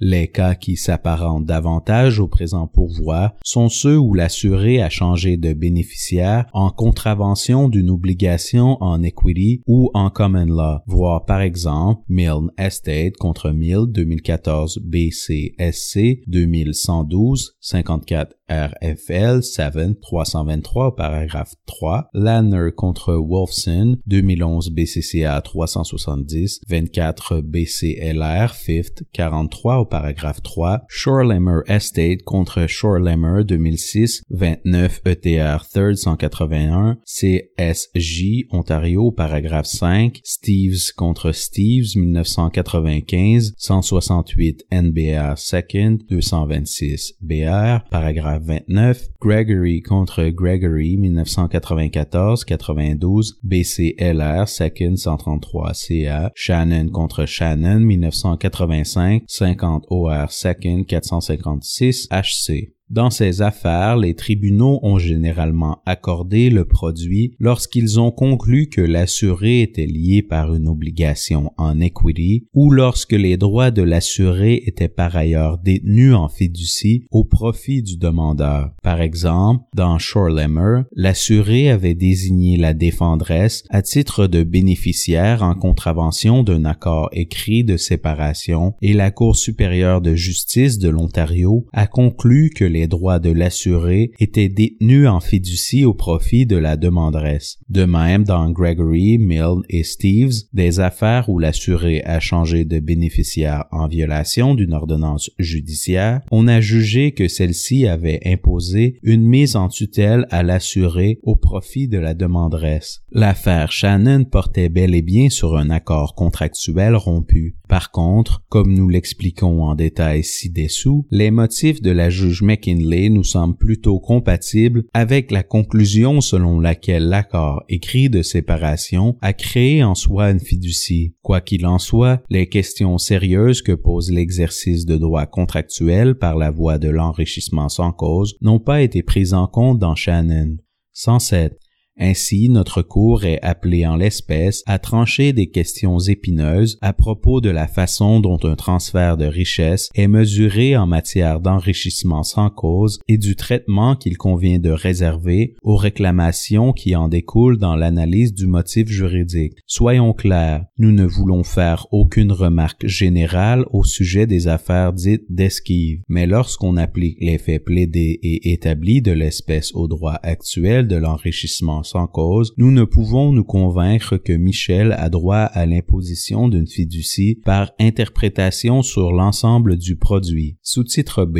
Appauvrissement correspondant. 108. Dans une action pour enrichissement sans cause, le demandeur doit prouver qu'il a subi un appauvrissement correspondant. Cette démonstration requiert un transfert de richesse selon une analyse économique simple. Référence à Garland contre Consumers Gas Co. 2004 CSC 25, 2004 1 RCS 629 au paragraphe 35. Peter contre Beblau 1993 1 RCS 980 à la page 990. Bien que les exemples les plus patents de transfert de ce genre se produisent dans les cas où il y a paiement et réception d'une somme d'argent, comme dans Garland et Air Canada, l'appauvrissement correspondant peut être établi dans la mesure où le demandeur a engagé une dépense au profit du défendeur, comme dans Peter, ou lorsque le défendeur a reçu un bien destiné au demandeur, mais dans le but de commettre un délit, comme dans Lac Minerals. Dans ce type d'affaires, la question de la correspondance peut se passer de commentaires, mais il faut bien garder en tête l'importance de ce cadre au moment d'examiner d'autres cas où le lien entre le demandeur et le défendeur est moins évident. Quel que soit le contexte factuel à l'origine d'un transfert apparent de richesse du demandeur au défendeur, il est crucial que l'enrichissement du défendeur corresponde dans les faits à l'appauvrissement du demandeur. Comme l'explique notre cours dans Institut professionnel de la fonction publique du Canada contre Canada, procureur général 2012 CSC 71, 2012 3 RCS 660, les éléments d'enrichissement et d'appauvrissement rendent compte du même phénomène, mais sous des angles différents, référence au paragraphe 151. L'enrichissement et l'appauvrissement sont essentiellement comme les deux côtés d'une pièce de monnaie, référence à Peter à la page 1012.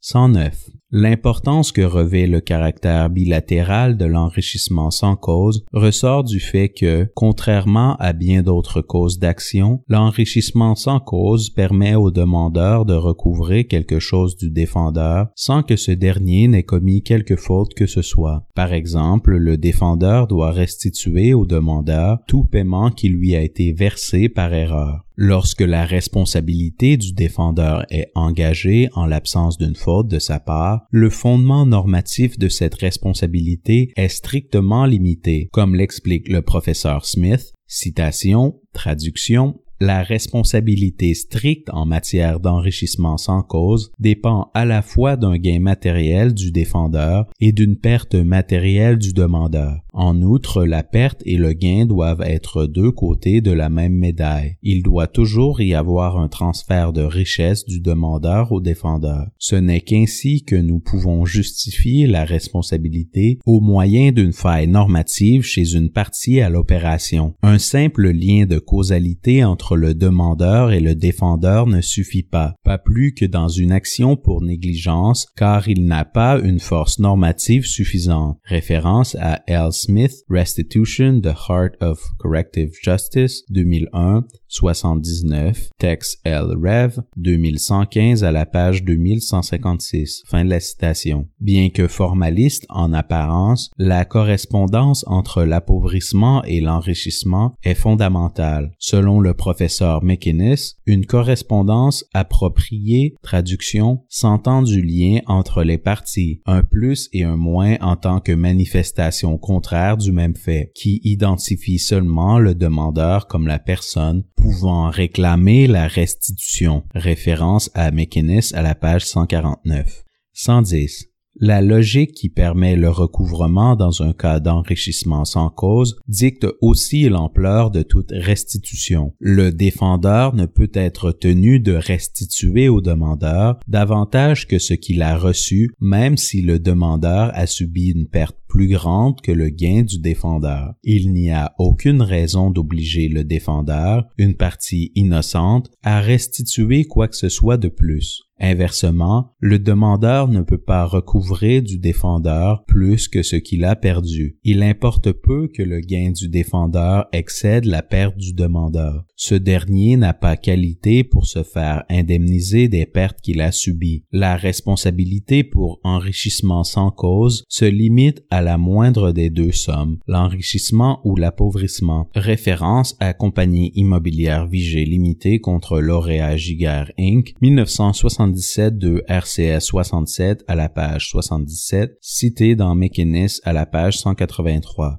111 il est suffisamment clair que, n'eût été les paiements de Michel, la police d'assurance se serait éteinte et que n'eût été la rupture de contrat de Lawrence, elle aurait été la bénéficiaire au moment de son décès. Nous estimons cependant que ces faits ne suffisent pas à établir que l'appauvrissement et l'enrichissement correspondent. Risa ne s'est pas enrichi aux dépens de Michel. Une hypothèse l'illustre fort bien. Supposons que la succession de Lawrence était solvable.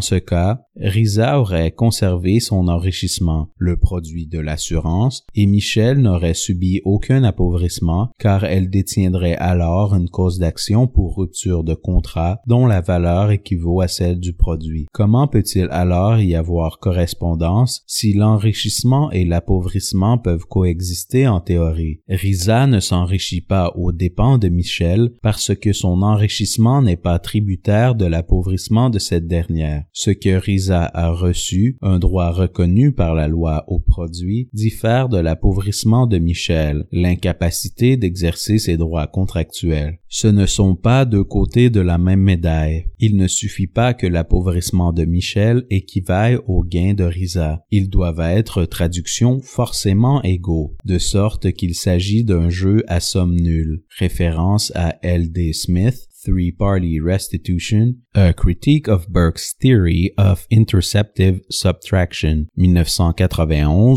11, Oxford J. Legg Stud, 481, à la page 482 à 483. 112.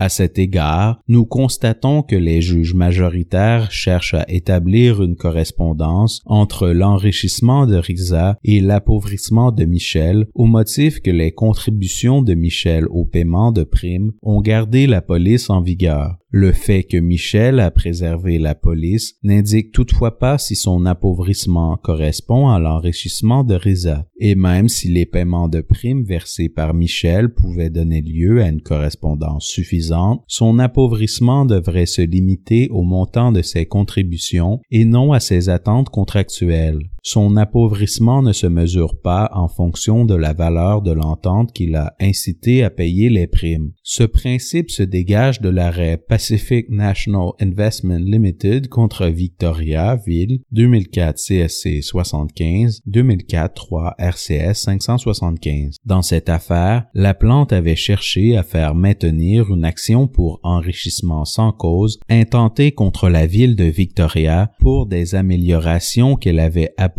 à des ouvrages publics conformément à un accord conclu avec cette dernière. La ville intimée avait modifié le zonage du projet de la plante à mi-parcours des travaux, ce qui, soutenait la plante, avait sapé la raison d'être des améliorations. Le fait que la plante avait exécuté les travaux en application de leur accord n'a pas changé la portée de l'appauvrissement qu'elle a subi. La restitution à laquelle a eu droit la plante équivalait non pas au profit qu'elle prévoyait réaliser grâce à l'accord, mais uniquement au coût de l'exécution des travaux qui avaient effectivement été réalisés gratuitement pour le compte de l'intimé. Par conséquent, même d'après la conception qu'ont les juges majoritaires de la Michel ne devrait avoir droit qu'au remboursement des paiements de primes. 113. Selon nous, Michel n'a pas établi un appauvrissement corrélatif entre le droit de Risa au produit de la police et son attente contractuelle non réalisée, suivant laquelle elle serait nommée bénéficiaire. Puisque Risa a admis sa responsabilité à l'égard de quelques 7000 dollars payés en prime d'assurance, nous n'avons pas à nous demander si Michel aurait été en mesure d'établir convenablement un appauvrissement correspondant de ce montant.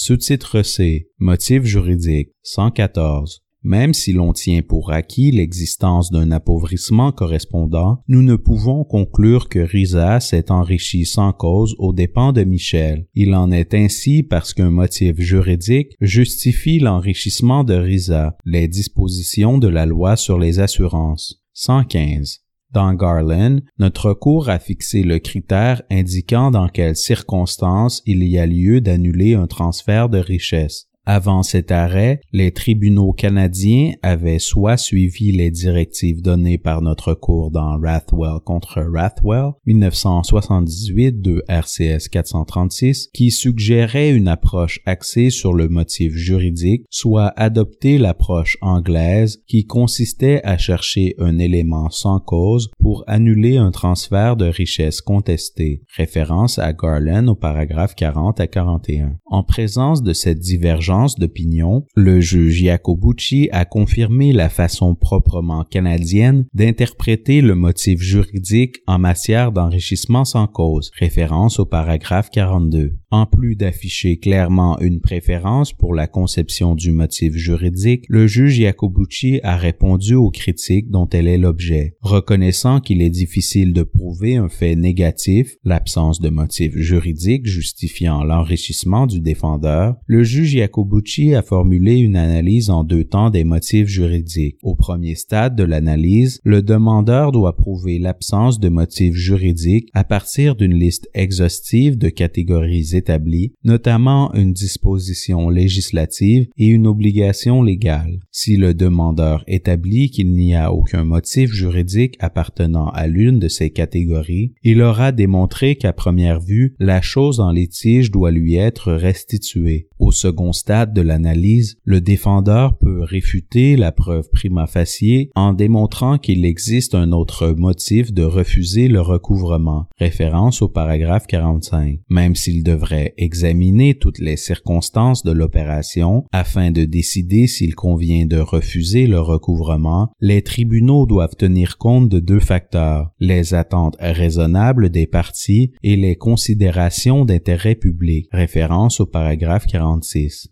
116. Bien que le test se veuille souple et susceptible de tenir compte des perceptions changeantes de la justice, référence à Garland au paragraphe 43, Peel, municipalité régionale contre Canada, 1992, 3 RCS 762, à la page 788, il importe de se rappeler que ce qui était à l'origine de cette formulation du test, c'était le besoin d'éviter que l'analyse du motif juridique soit purement subjective ajoutant à l'analyse de l'enrichissement injustifié un pouvoir discrétionnaire incommensurable, inacceptable qui allait permettre le cas par cas. Référence à Kerr contre Barano, 2011 CSC 10, 2011 1 RCS 269 au paragraphe 43 citant Garland au paragraphe 40. Les attentes raisonnables des parties et les considérations d'intérêt public ne doivent donc être prises en compte qu'au second stade de l'analyse pourvu que l'on ne constate aucun motif juridique établi. Référence à Kerr au paragraphe 44 et 45. Pour dire les choses simplement, si une catégorie établie de motifs juridiques s'applique, l'analyse prend fin et l'action fondée sur l'enrichissement sans cause est rejetée. Les attentes raisonnables et l'intérêt public ne sauraient écarter une catégorie établie de motifs juridiques lorsqu'on conclut à son application.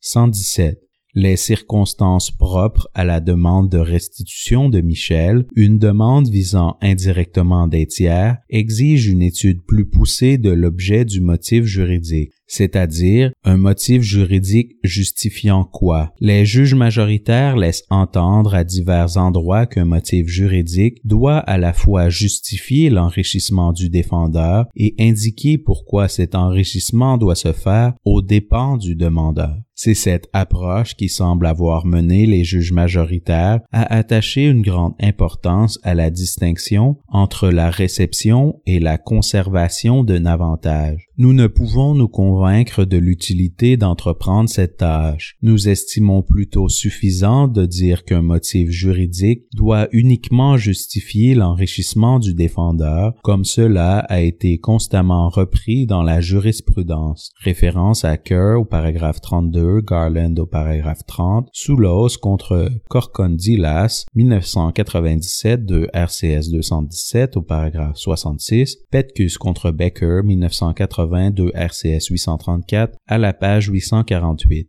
118. l'on peut aisément comprendre pourquoi cet aspect important du motif juridique peut être facilement négligé et laissé pour compte en bonne partie. Dans les cas paradigmatique d'enrichissement sans cause où il y a seulement deux parties et le transfert se fait directement entre elles, les questions d'enrichissement et d'appauvrissement ne font bien souvent qu'une. Par exemple, si le transfert prend la forme d'un don du demandeur au défendeur, l'intention de donner du demandeur est à la fois un motif juridique justifiant la conservation de la richesse par le défendeur et un motif justifiant l'enrichissement du défendeur aux dépens du demandeur. Après tout, c'est le demandeur qui voulait faire le don à même ses actifs. À notre avis, le fait que, dans bien des cas, le motif juridique justifiant l'enrichissement du défendeur explique aussi pourquoi cet enrichissement se produit au détriment du demandeur n'en fait pas une exigence du test applicable. 119. La situation est évidemment fort différente lorsque plusieurs parties sont concernées et que la richesse n'est pas transférée directement de l'une à l'autre. Dans les cas de ce genre, même s'il existe une raison expliquant pourquoi chacun a droit à une chose en particulier et pourquoi une autre personne n'y a plus droit, il serait pratiquement impossible de trouver une explication qui vise les deux scénarios à la fois. Bien qu'il ne s'agisse pas d'un cas d'enrichissement sans cause, l'exemple qui suit est instructif. La personne qui reçoit une voiture pourrait la vendre à quelqu'un d'autre qui n'a aucun lien avec le donateur initial. Le donateur et l'acquéreur sont en fait des étrangers aux yeux de la loi. Dans ces situations, exiger la présence d'un motif qui explique en même temps pourquoi l'acquéreur a droit à la voiture et pourquoi le donateur n'y a plus droit revient à imposer un fardeau impossible. Pour dire les choses simplement, la raison pour laquelle l'acquéreur a la voiture n'est tout simplement pas la même pour laquelle le donateur ne l'a pas. Les rapports juridiques entre ces personnes s'opèrent par l'intermédiaire d'autres cadres juridiques et acteurs et ne se prêtent pas à une seule explication. Si l'analyse de l'enrichissement sans cause requiert que les motifs juridiques aient ce genre de pouvoir explicatif, les demandeurs parviendront presque toujours à prouver leur absence dans les cas mettant en cause plusieurs parties et des transferts indirects de richesses. Sous-titre 1. La loi sur les assurances établit un motif juridique justifiant l'enrichissement de RISA. 120. En l'espèce, la question qui se pose au premier stade de l'analyse est de savoir si une désignation de bénéficiaire faite en vertu des paragraphes 190.1 et 191.1 de la loi sur les assurances fournit un motif juridique permettant à RISA de recevoir et de conserver le produit de l'assurance. Pour répondre à cette question, il faut examiner les dispositions de la loi sur les assurances et les rapports juridiques entourant le transfert allégué. À notre avis, non seulement la loi sur les assurances, conjuguée à la police d'assurance du défunt, prescrit explicitement le versement du produit à RISA, mais le prévoit expressément malgré le type même de réclamation présenté par Michel. 121.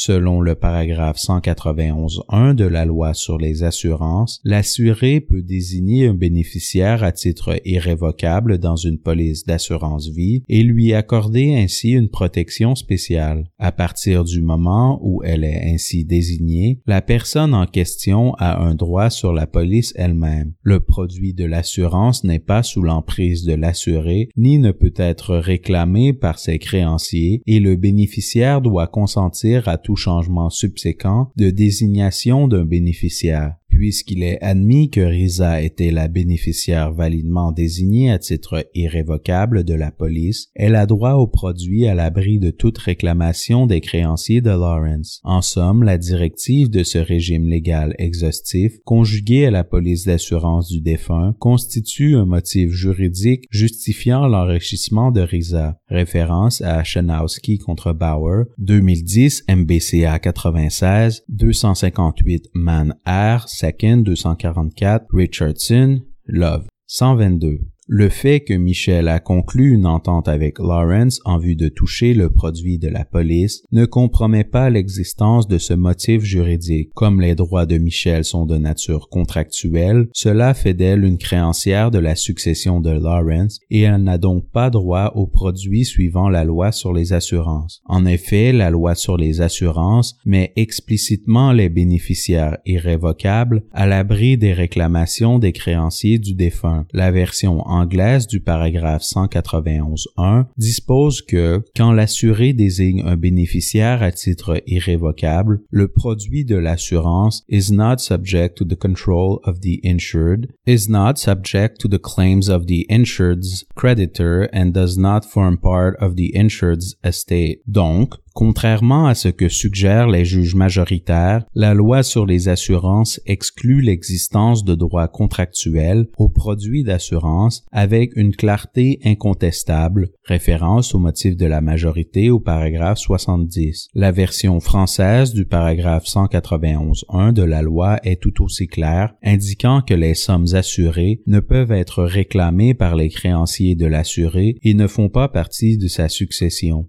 123. L'historique de la loi sur les assurances était lui aussi le droit de Risa de conserver le produit de l'assurance malgré la réclamation de Michel. Cet historique révèle que les dispositions de la loi sur les assurances visaient à protéger le droit des bénéficiaires de conserver le produit et ne permettaient aucunement aux payeurs des primes de supposer qu'il aurait droit à l'éventuel produit. Au tout début, les lois sur les assurances visaient en grande partie à s'assurer que le produit serve à subvenir aux besoins des bénéficiaires d'un assuré. En 1865, ce qui était à l'époque la province du Canada, laquelle englobait ce qui est aujourd'hui l'Ontario, a adopté une loi permettant à toute personne de conclure un contrat pour assurer sa vie au bénéfice de sa femme et de ses enfants et mettre le produit à l'abri des réclamations de tous ses créanciers référence acte pour assurer aux femmes et aux enfants le bénéfice des assurances sur la vie de leurs maris et parents, S. Prov C. 1865, 29 Vic, chapitre 17, articles 3 et 5. Plus tard, en 1884, comme le souligne le mémoire de Risa, traduction, la loi a permis à un groupe de bénéficiaires qui étaient des proches, parents de l'assuré, appelés subséquemment les bénéficiaires privilégiés, d'obtenir l'exécution du contrat et d'ester en justice en leur nom. Elle l'a fait au moyen d'une fiducie légale en faveur des bénéficiaires privilégiés. Référence aux mémoires de l'intimé au paragraphe 73, voire aussi an act to secure to wives and children the benefit of life insurance, SO 1884, chapitre 20, article 5, E. H. McVitie, A Commentary on the Life Insurance Laws of Canada, 1962 à la page 36. Les versions subséquente des lois de la province sur les assurances offrait également une protection aux bénéficiaires à titre onéreux, soit des gens qui donnaient une contrepartie à l'assuré en échange de leur désignation en qualité de bénéficiaire. Référence à The Insurance Act RSO 1960, chapitre 190. Cependant, même sous ce régime, les bénéficiaires à titre onéreux n'étaient protégés que si une description écrite de la désignation avait été faite, référence au paragraphe 164.1 et à l'article 165. 124. En 1962, de grands changements de principe ont été apportés à la Insurance Act, notamment l'abolition des fiducies légales et du statut de bénéficiaire à titre onéreux. Référence à McVitie aux pages 36 à 39 et 137 à 138. Au lieu de défendre les intérêts des bénéficiaires au moyen d'une fiducie légale, la Insurance Act moderne reconnaissait aux bénéficiaires révocables une cause d'action leur permettant de faire exécuter à leur profit des contrats d'assurance contre l'assureur. Référence à Insurance Act, article 195. La Insurance Act moderne a également, traduction, modifié le régime de manière à enlever aux bénéficiaires tout contrôle ou intérêt propriétal sur le produit. Les seules exceptions étaient les bénéficiaires valablement désignés par l'assuré à titre irrévocable, un statut créé en 1962, et les cessionnaires Référence aux mémoires de l'intimé au paragraphe 75. Ces changements au régime d'assurance ontarien témoignent de l'intention continue de la législature de mettre les bénéficiaires à l'abri des réclamations des créanciers de l'assuré et de souligner que le droit du bénéficiaire au produit n'est pas compromis par son statut de simple volontaire. Un bénéficiaire n'a pas plus ou moins droit au produit du fait de sa contribution aux primes de la police d'assurance. La loi sur les assurances fait délibérément abstraction de la source des paiements de primes et fait perdre toute pertinence au geste des payeurs en ce qui concerne les bénéficiaires. 125. Bien entendu, les bénéficiaires qui paient les primes ne sont pas laissés sans protection aucune par la loi. Ces bénéficiaires, comme tout autre bénéficiaire, peuvent avoir priorité sur le produit de l'assurance en demandant d'être désignés bénéficiaires d'une police à titre irrévocable ou en requérant la cession de la police. Cela permet aux destinataires d'une promesse de se protéger contre le risque d'inexécution de contrat. Faute de telles mesures, il n'y a aucune garantie pour les bénéficiaires qui paient des primes. La loi sur les assurances fait explicitement et délibérément abstraction de la source des paiements de primes. 126. Conformément au régime, les tribunaux ont refusé d'ordonner la restitution du produit de l'assurance lorsque le demandeur paie les primes de la police en croyant à tort qu'il a été nommé bénéficiaire. Dans Richardson, la demanderesse contestait le versement du produit de la police d'assurance contracté par son mari à son ex-femme, la défendresse, qui était restée la bénéficiaire désignée de la police. La demanderesse a fait valoir qu'elle avait payé les primes de la police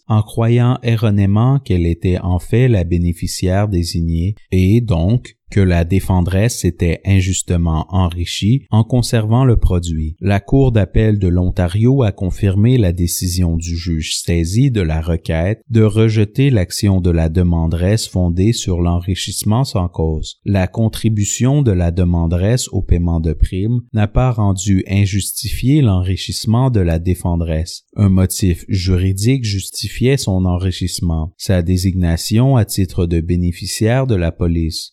127. Si nous devions imposer au motif juridique l'existence qu'il explique simultanément l'enrichissement du défendeur et la perte du demandeur, nous concevons mal comment la loi sur les assurances pourrait alors constituer un motif juridique dans quelque litige portant sur le produit d'une assurance et impliquant un tiers si les demandeurs peuvent établir une correspondance quelconque relativement à une partie du produit, par exemple au moyen du versement par erreur de primes, la loi sur les assurances ne fera probablement jamais obstacle à leur demande fondée sur l'enrichissement sans cause. Ce résultat nous paraît particulièrement troublant au regard de l'historique de cette loi. Il contrecarrerait le choix délibéré du législateur de séparer le droit au produit du paiement des primes.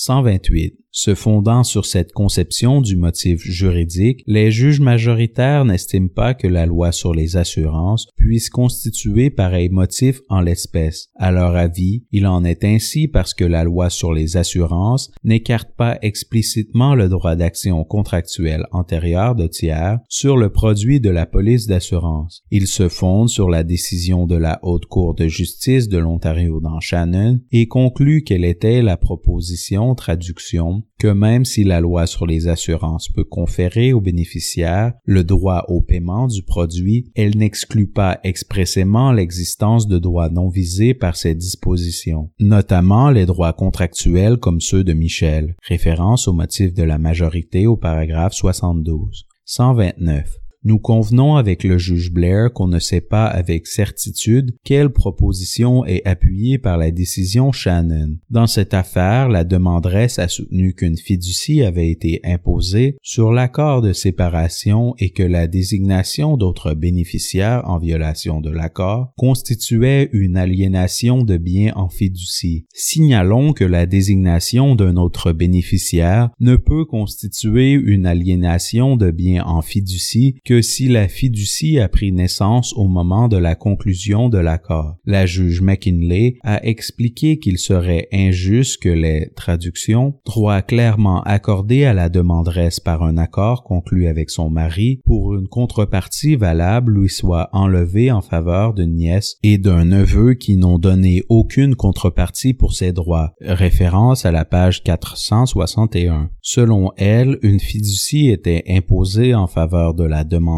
sur le produit de la police d'assurance. Elle n'a pas précisé s'il s'agissait d'une fiducie délibérée, constituée au moment de sa création ou par interprétation réparatrice, dans la mesure où les motifs laissent entendre que la désignation de bénéficiaire, conformément à la loi sur les assurances, ne constitue pas un motif juridique parce que les bénéficiaires sont de simples volontaires. Nous rejetons cet argument. L'objet même de cette loi est de remettre le produit de la police aux bénéficiaires en raison de leur désignation à ce titre, sans égard à leur contribution directe aux primes ou à l'assuré. 130. On peut considérer plutôt que Shannon et la jurisprudence qui l'a suivi étaient la proposition selon laquelle, au vu des faits d'une affaire donnée, une entente de séparation peut donner naissance soit à une fiducie, soit à une obligation en equity sur le produit de l'assurance. En fait, c'est la proposition à l'appui de laquelle Shannon est couramment citée. Dans Fraser contre Fraser 1995, 9 ETR 2 136, la Cour suprême de la Colombie-Britannique citant Shannon, a conclu que, traduction, la convention visant à maintenir le bénéficiaire désigné dans l'accord de séparation équivaut à une désignation à titre irrévocable selon les dispositions de la loi sur les assurances, référence au paragraphe 18. Dans Ontario Teachers Pension Plan Board contre Ontario, Superintendent of Financial Services, 2004 70 OR 3 61, la Cour d'appel de l'Ontario a jugé que, dans le cadre d'une pension acquise au terme du régime de retraite des enseignants de l'Ontario, les prestations de décès avant la retraite avaient été valablement cédées à un ancien conjoint du participant au régime par suite d'un accord de séparation et que, traduction, la personne qui se marie après la cession valide d'une prestation de décès avant la retraite à un ex-conjoint ne devrait pas raisonnablement s'attendre à recevoir l'intérêt des déjà cédé. Référence au paragraphe 62. Dans Snyder contre Mellon, la Cour supérieure de l'Ontario, citant Shannon, a déclaré que traduction, c'est donc un principe bien établi qu'un engagement pris dans un accord de séparation crée un droit fiduciaire qui protégera le bénéficiaire si l'auteur de l'engagement ne respecte pas celui-ci. Référence au paragraphe 13. Il en va de même dans Bilney contre Jakowski 2002 ILR I-4018 CSJ Ontario, où le tribunal a conclu que le traduction, droit relatif à la désignation de bénéficiaires à titre irrévocable dans des accords de séparation, est établi depuis un certain temps. Référence au paragraphe 8 confirmé par 2002 OJ numéro 508 QLCA. Contrairement au cas susmentionné, l'intérêt de Michel dans la police d'assurance découle non pas du contrat en soi, mais de la violation de celui-ci. 131.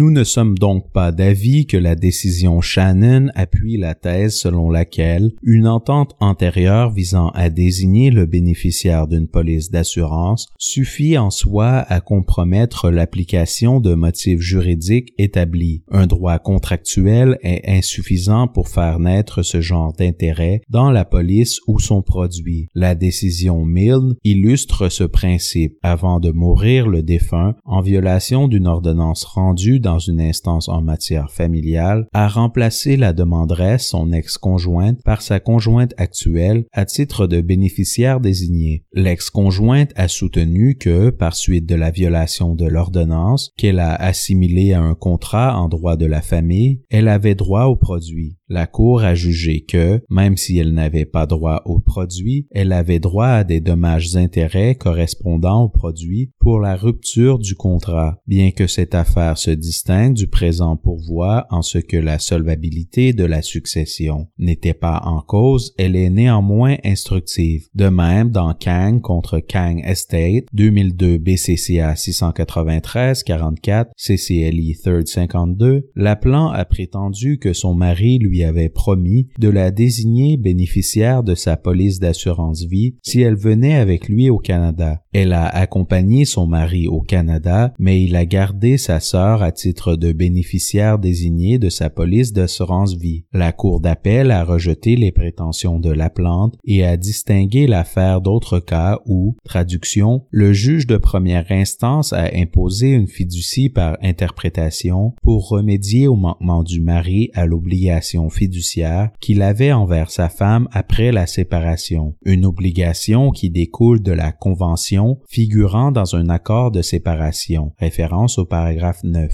L'entente ne suffisait pas en soi pour accorder à la demanderesse quelque droit que ce soit sur le produit et fonder une action pour enrichissement sans cause. 132. Les juges majoritaires attachent de l'importance au fait que Michel avait conclu un contrat lui conférant explicitement le produit de la police. Elle a continué de payer les primes de la police pour cette raison. Autrement dit, selon la majorité, Michel n'est pas une créancière ordinaire de la succession de Lawrence. Elle se trouve plutôt dans une situation particulière vis-à-vis le produit de la police. Avec égard, nous ne pouvons convenir que cela modifie la nature du droit de Michel au produit de la police. En mettant les bénéficiaires à l'abri des réclamations des créanciers de l'assuré, la loi sur les assurances ne fait aucune distinction entre les différents types de créanciers. Les créanciers de la succession de l'assuré n'ont tout simplement pas droit au produit de l'assurance. Rien ne justifie d'établir une catégorie spéciale de créanciers qui serait soustraite au texte clair de la loi sur les assurances. Compte tenu de l'historique des dispositions applicables de cette loi et de leur clarté, ni les contributions de Michel à la police, ni son contrat avec Lawrence ne suffisent pour l'exclure de ce régime exhaustif et lui accorder un statut particulier et privilégié. 133. Cela dit, nous ne nous inscrivons pas en faux contre l'affirmation du juge Blair selon laquelle la traduction désignation d'un bénéficiaire à titre irrévocable en vertu de la loi sur les assurances ne l'emporte pas toujours sur le détenteur d'une créance antérieure. Référence au paragraphe 91. La réponse à la question de savoir si cette loi ne l'emporte pas sur le détenteur d'une créance antérieure dépend du caractère de cette créance lorsque, par une entente quelconque ou un autre moyen, l'assuré a placé la police ou le produit de celle-ci hors de son emprise et, par conséquent hors de sa faculté de faire la prétendue désignation irrévocable, la loi sur les assurances ne constitue pas un motif juridique justifiant l'enrichissement de bénéficiaires. Référence au paragraphe 91. Par exemple, si une demanderesse parvient à établir qu'une fiducie a été imposée sur la police ou son produit avant la désignation d'un bénéficiaire à titre irrévocable, son intérêt bénéficiaire ou propriétaire dans la police aurait empêché l'assuré de désigner un bénéficiaire à titre irrévocable. Toute désignation de ce genre serait invalide. Dans les circonstances, la loi sur les assurances ne saurait constituer un motif juridique justifiant l'enrichissement d'un défendeur. 134 mais en temps normal, un contrat conclu entre deux parties n'empêche pas le promettant, que ce soit pour un motif en droit ou en equity, de disposer du bien visé par le contrat. Dans Ladner Estate RE 2004 BCCA 366 40 BCLR Fort 298, la Cour d'appel de la Colombie-Britannique a examiné la réparation qu'il convient d'accorder pour la violation par le défunt des engagements qu'il avait pris dans un accord de séparation de verser en permanence à la plante une pension alimentaire et de garder en vigueur une police d'assurance pour garantir le paiement de ses aliments. Au lieu de respecter l'accord, le défunt avait fait en sorte que le produit de ses polices d'assurance soit payable à sa succession et puisse donc servir à acquitter les frais d'administration de la succession et à être exposé aux réclamations des créanciers non garantis. La plante avait soutenu que le droit des contrats ne permettait pas à une partie ou à sa succession de tirer profit d'une inconduite. La Cour d'appel n'en a pas été convaincue, jugeant que le comportement fautif d'un promettant, traduction, ne confère pas un droit de propriété ou une propriété à l'autre partie au contrat, référence au paragraphe 23. 135. C'est en effet ce qui se dégage des motifs des juges majoritaires, qui reconnaissent qu'en temps normal, Michel pourrait exercer un recours pour rupture de contrat contre la succession de Lawrence. C'est uniquement parce que la succession de Lawrence ne dispose pas d'éléments d'actifs importants susceptibles de respecter une ordonnance de paiement que le produit de l'assurance est réclamé. Ainsi, même selon eux, l'intérêt de Michel dans le produit de la police ne se réalise qu'à la mort de Lawrence, soit bien après que Lawrence eut désigné Risa bénéficiaire à titre irrévocable. Donc, contrairement à ce qu'indiquent les motifs dissidents du juge Lowers de la Cour d'appel, l'entente n'empêchait pas Lawrence de disposer de la police ou de son produit. 136 nous constatons que l'essentiel de la jurisprudence que Michel cherche à invoquer à l'appui de sa position reconnaît explicitement ou implicitement qu'un recours pour enrichissement sans cause ne peut être intenté que s'il existe un droit propriétal ou en equity sur le produit de l'assurance. Dans Steves, la Cour du banc de la Reine du Nouveau-Brunswick a estimé que l'assuré, traduction, détenait le produit non réalisé de la police d'assurance en fiducie pour la demanderesse au cas où il décéderait. Référence au paragraphe 36. Dans Shorelemmer, la Cour supérieure de justice de l'Ontario a résumé en ces termes les principes juridiques pertinents. Traduction. L'accord de séparation qui oblige l'assuré à désigner l'autre partie ou leurs enfants à titre de bénéficiaire empêche la désignation d'une autre personne à ce titre. Référence au paragraphe 48. À notre avis, cette jurisprudence confirme qu'une action pour enrichissement sans cause visant à toucher le produit d'une police d'assurance vie ne peut se fonder sur un simple droit contractuel. 137. Malgré cela, les juges majoritaires n'acceptent pas que l'interdiction claire dans la loi sur les assurances des réclamations des créanciers à l'encontre des bénéficiaires suffit pour écarter la demande de Michel contre Risa. Ils reconnaissent certes que la réclamation de Michel pour violation de contrat fait d'elle une créancière de la succession de Lawrence, mais ils insistent notamment pour dire que cela n'a aucune incidence sur une réclamation potentiel pour enrichissement sans cause. Soit dit en tout respect, nous ne sommes pas d'accord, que ce soit en droit des contrats ou sur la foi des principes de l'enrichissement sans cause, Michel n'a pas démontré l'existence d'un droit de propriété ou en equity sur le produit. Elle s'appuie sur ses droits en tant que créancière contractuelle pour en créer une demande fondée sur l'enrichissement sans cause. Nous estimons que la loi sur les assurances écarte explicitement les réclamations de cette nature. 138. En somme, nous considérons que la loi sur les assurances témoigne de la décision du principe délibéré de verser le produit de l'assurance directement au bénéficiaire désigné et de le soustraire à toute réclamation d'un créancier. La loi est un motif juridique justifiant le transfert à RISA. La jurisprudence applicable, y compris la décision Shannon, n'écarte ni n'affaiblit le libellé clair de la loi. En fait, les décisions confirment défaut d'un quelconque droit de propriété ou en equity sur le produit de l'assurance, les créanciers ne peuvent utiliser des réclamations fondées sur l'enrichissement sans cause pour saper la loi sur les assurances et la désignation valide faite par l'assuré. Sous-titre 2 les considérations de politique générale militent contre la décision d'accueillir l'action de Michel pour enrichissement sans cause. 139. Même si la loi sur les assurances en soi n'établissait pas un motif juridique justifiant l'enrichissement de Risa, nous ajoutons que les considérations de politique générale intervenant au second stade de l'analyse du motif juridique favoriseraient néanmoins le refus de restituer le produit à Michel. 140. La décision de la législature de faire en sorte que les bénéficiaires désignés touchent le produit prend sa source dans les solides considérations de politique générale qui sous-tendent ce choix. La liquidation d'une succession engendre souvent des litiges et donne lieu à des poursuites longues et coûteuses. Le blocage du produit de l'assurance lors d'une action en justice peut occasionner d'énormes difficultés aux bénéficiaires dont un grand nombre sont en à l'instabilité financière sans le soutien de leur conjoint maintenant décédé. Lorsqu'il y a un délai considérable entre la mort d'un assuré et la réception du produit de l'assurance, les bénéficiaires désignés peuvent avoir du mal à s'occuper des dépenses ménagères ou à répondre à des besoins essentiels. Tel est le cas de Risa. 141.